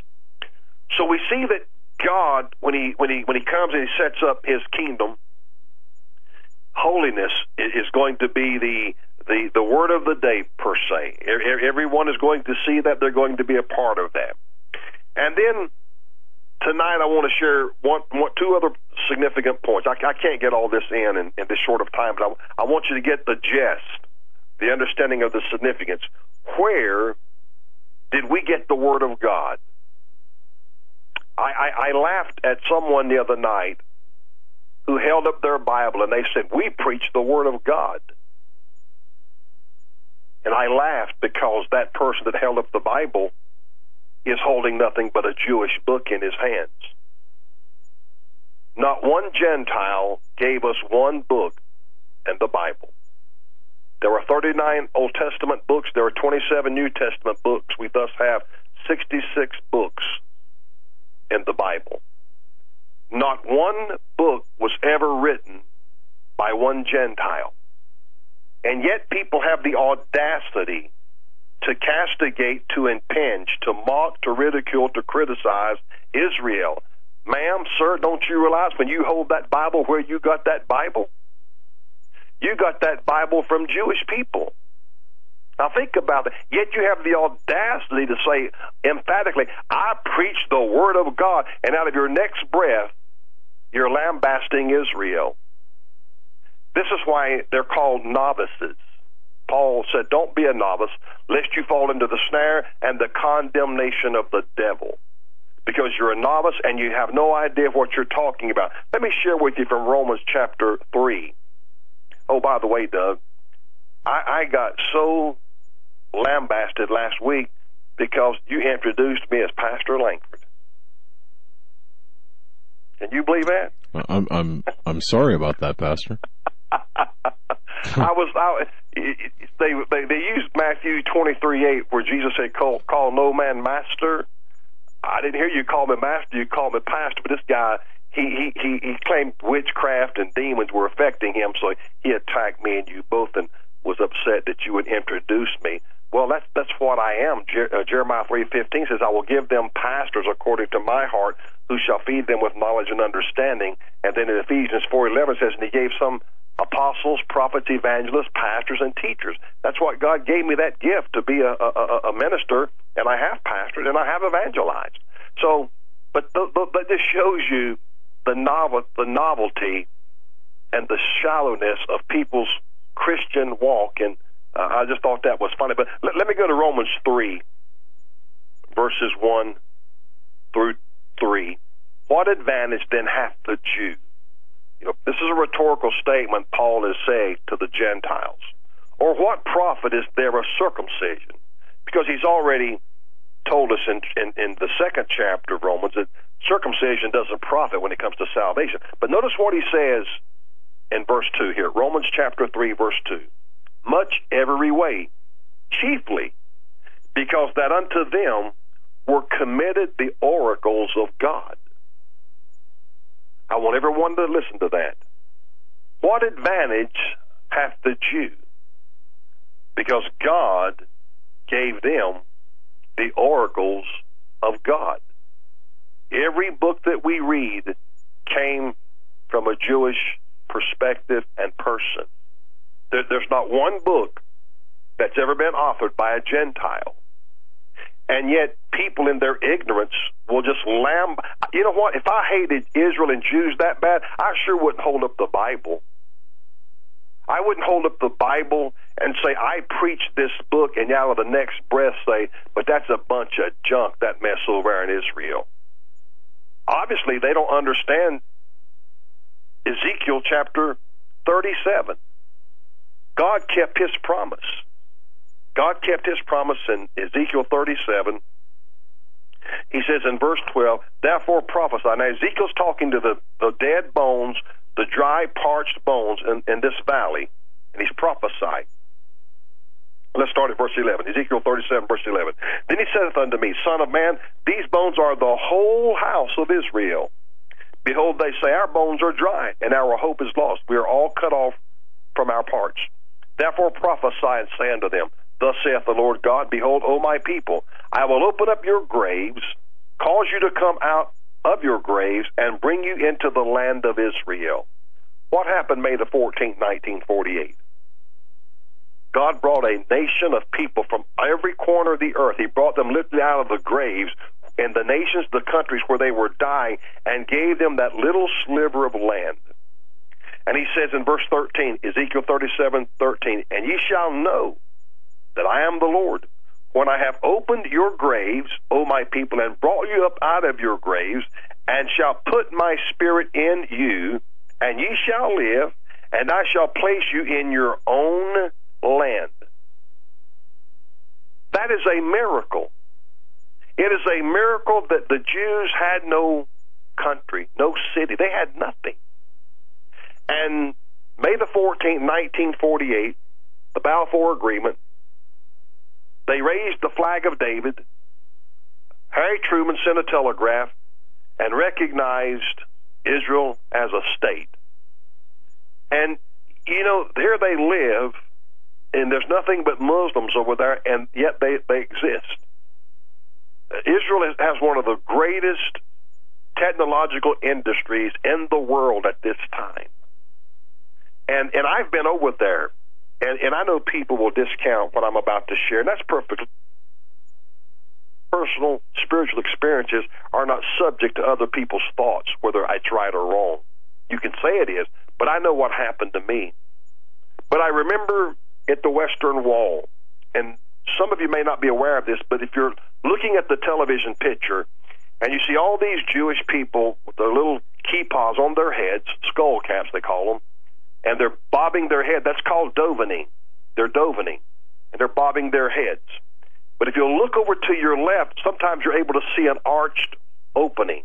It's an arch opening. And in there are just a bunch of Jewish rabbis from every descendant of Israel. And I was fortunate, uh, a Jewish uh, priest, whatever you want to call him, he looked at me and he, he said, Come here. And I, I walked over to him. He said, Where you from? I said, The United States. He said, What state? I said, North Carolina. He said, Let me bring you in here. And of course, he took me, and I was able to go through that place. And there were there were rabbis in there. People were in wheelchairs. They were laying hands on them. They were quoting Exodus 15, 26, I'm the Lord God that healeth thee. They're doing it all from an Old Testament dispensation. But I was afforded the opportunity to walk through there, see some of the scrolls, and he opened up the, the, the scroll of the of the book of Psalms and began to show it to me. And he, he would tell I couldn't is in Hebrew I couldn't read. He would tell me chapter and verse, and I would tell him what I could tell him what it said. You know, uh, from the King James version. And so so he prayed with me, and uh, and he blessed me. And and I remember walking out, and I'm standing there by myself, and I'm I'm kind of mesmerized at the whole scenario. You know, everything I had been seeing while I was there, and and I just stopped and I prayed. I said, God, you need to help me. Why do I have an affinity? Why do I feel an attachment to these people? Now, I didn't feel that toward all of them, but there were those like that man. Why he, you know, pointed me out of all, uh, uh, you know, American people. They pointed me out and said, "Come here," and, and brought me over there and, and give me this personal tour. And, and I said, God, why do I feel this connection? Why why do I feel this closeness in my spirit? And I must admit, uh, the places I have traveled, I have never felt more at home or, or more comfortable than than I felt while I was in Israel. It was, it was of course it's a, it's a unique place in its entirety, but I said, God, what, what's going on here? And the Lord spoke to my heart. He said, what they don't understand is you both have the same Father. They just don't accept Jesus as my son. You've accepted him as my son, but they've not come to that knowledge yet. But they, you both believe that I'm the Father, and, and that that revelation just just kind of gave me such peace in my mind because they they believe in the the Father. You know, they're still looking for the Son, but the Son's already come. See, Romans eleven twenty five says, "Blindness in part has happened until the fullness of the Gentiles be come in." You know, God has allowed this to happen so that you and I can come in. God has brought us in. I want to, I want to share real quickly uh, the, the, greatness of the nation of Israel. Uh, uh, Moses is, is, is, is lauding, he, he's, he's extolling Israel because he understood that God's covenant was made with Abraham. In Deuteronomy chapter 4, verses 7 and 8, he says, For what nation is there so great? Who hath God so nigh unto them? As the Lord our God is in all things that we call upon him for? Question mark. And what nation is there so great that hath statutes and judgments so righteous as all this day, which I set before you this day? Now you think about that.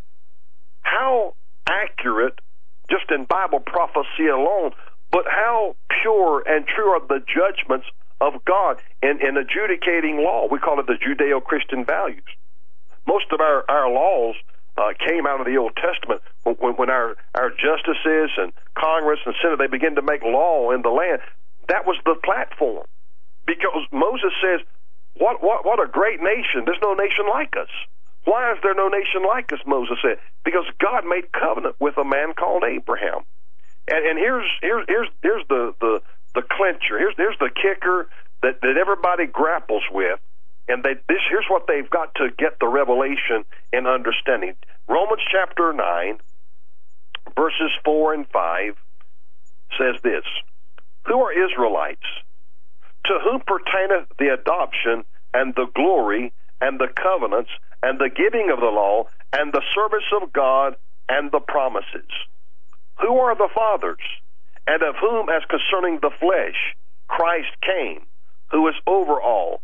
God blessed forever. Amen. Who's he talking about here? He tells us the Israelites.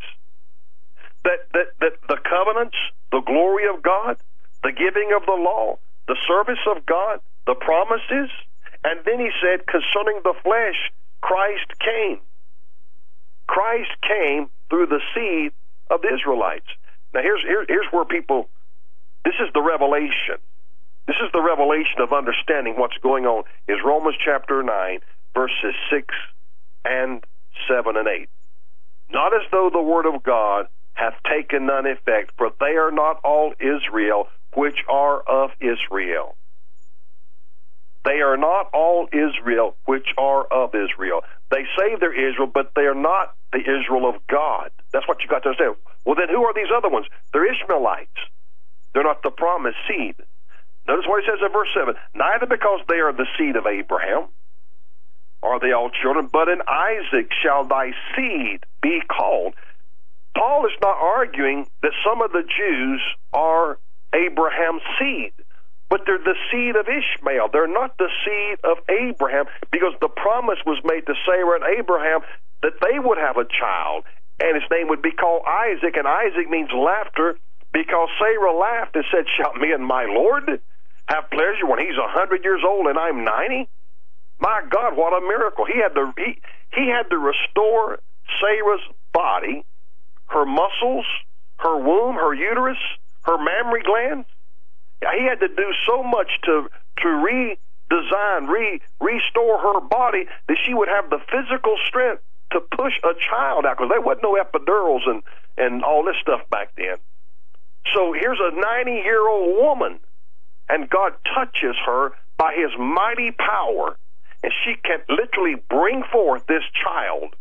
And because she laughed, God said his name's going to be called Isaac. Now, verse 8, that is, they which are the children of the flesh, these are not the children of God, but the children of the promise are counted for the seed. For this is the word of promise. At this time will I come, and Sarah shall have a son. So the covenant and the promise was made to Sarah and Abraham. The promised seed was Isaac. Abraham, Isaac, Jacob. Jacob's name in Genesis chapter 32 was changed to Israel.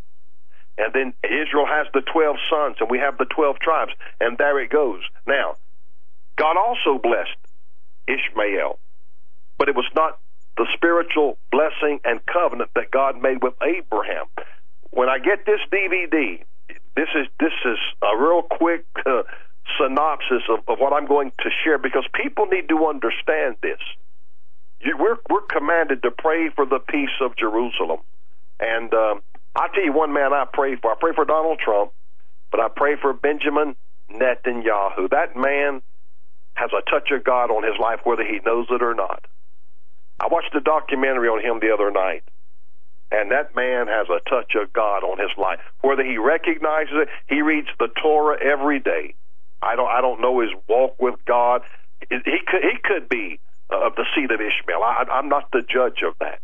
But I recognize something on that man's life. For he was just a young man. He came, he came to America. Uh, he went to MIT. He went back and joined the Israeli uh, forces. Uh, he's been shot. His brother Jonathan got killed. Uh, this man has a, has a touch of God on his life, just like Joseph. It, it, nothing that he did, it's something that God did, and he, I think now he has served four four terms as the prime minister, uh, ruling over the Knesset in Israel. So I encourage you to pray for for Benjamin Netanyahu as well, and to think this man endured eight years of Obama, a Muslim, is beyond my ability to comprehend that he could have any semblance of peace and uh, you know just just any kind of uh, uh, what's the word am I looking for here that they could just be peaceful and, and talk and, and not have a war. Uh, but he was able to do that. I believe that's because of the grace of God uh, that helped him. I, I hope, Joe, Doug, I hope tonight we shed just a small amount of light on this Absolutely. to help people. Last, last verse. I to quote this one verse. John 8, 22. Jesus said, salvation is of the Jews. That's that's that's the that's the that's the cannon I just dropped, the bomb I just dropped make a lot of people mad. But that's how we got redeemed was through the Israelites. Amen, Pastor Lankford. And I know even some in our audience, um, you know, we, we've seen this issue debated in a number of different ways. And uh, I know we're at the end of the hour, so we won't get into that today. But we thank you so much for the the insight and uh, the teachings that you, you brought to us today. Much and it is- needed. and it is important. You know, we're seeing uh, the one thing that I saw in the news today was about Mike Pence going to. I don't remember exactly what it was that he did, but he made a mention of Trump moving the embassy to Jerusalem from Tel Aviv, and it's led many in the Israeli media to come out and say they expect this soon. So it'll be interesting to see what happens moving forward. Imminent forward. was the word used uh, in the article. So Well, maybe we'll we'll uh, we'll have some discussion between the three of us next week and just look at this a little, little deeper. Sure, Indeed, yeah, yeah.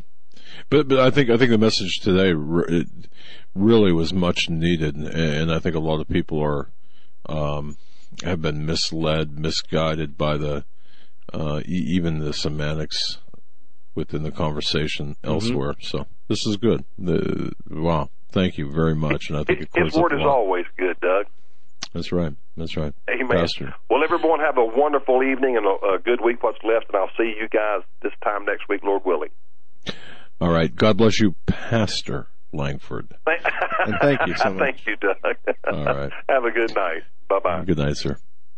All right, that was Pastor David Lankford, and, and indeed, Pastor, and, and I saw that comment too. Um, there, in fact, uh, I don't know if you got an email, but I saw the comment on the on the channel, and you you know, it's um, uh, it, I, I don't even know what to say anymore. It, it's it's just an amazing thing. We we see the divisiveness among Christians, and we see Christians sowing divisiveness. And if there's ever a And I don't time um, to be united under the banner of, of being a Christian and Christianity, right.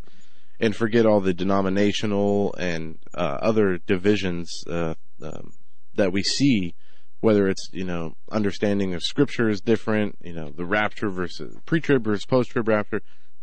We see that everything is, is coming against Christianity and Christians.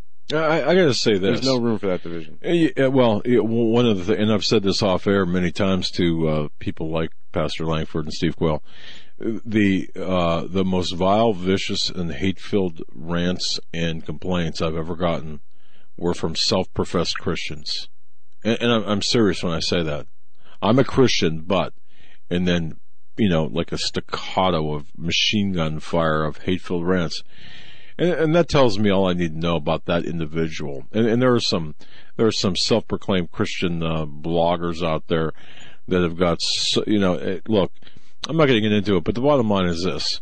Uh, I, I, think we, we've got to stick together. We've got to really keep, keep going forward, look forward, and, and, uh, we have to take care of one another. We, we have to look out for one another. That's my view. We have to uplift one another. And if you don't do that, if you're constantly ripping other people down, what the hell's your life all about? Is it that empty? Just my two cents. But on a lighter note, I want to thank everyone for joining us tonight. Thank you so much for your belief and trust in us, and thank you for supporting us.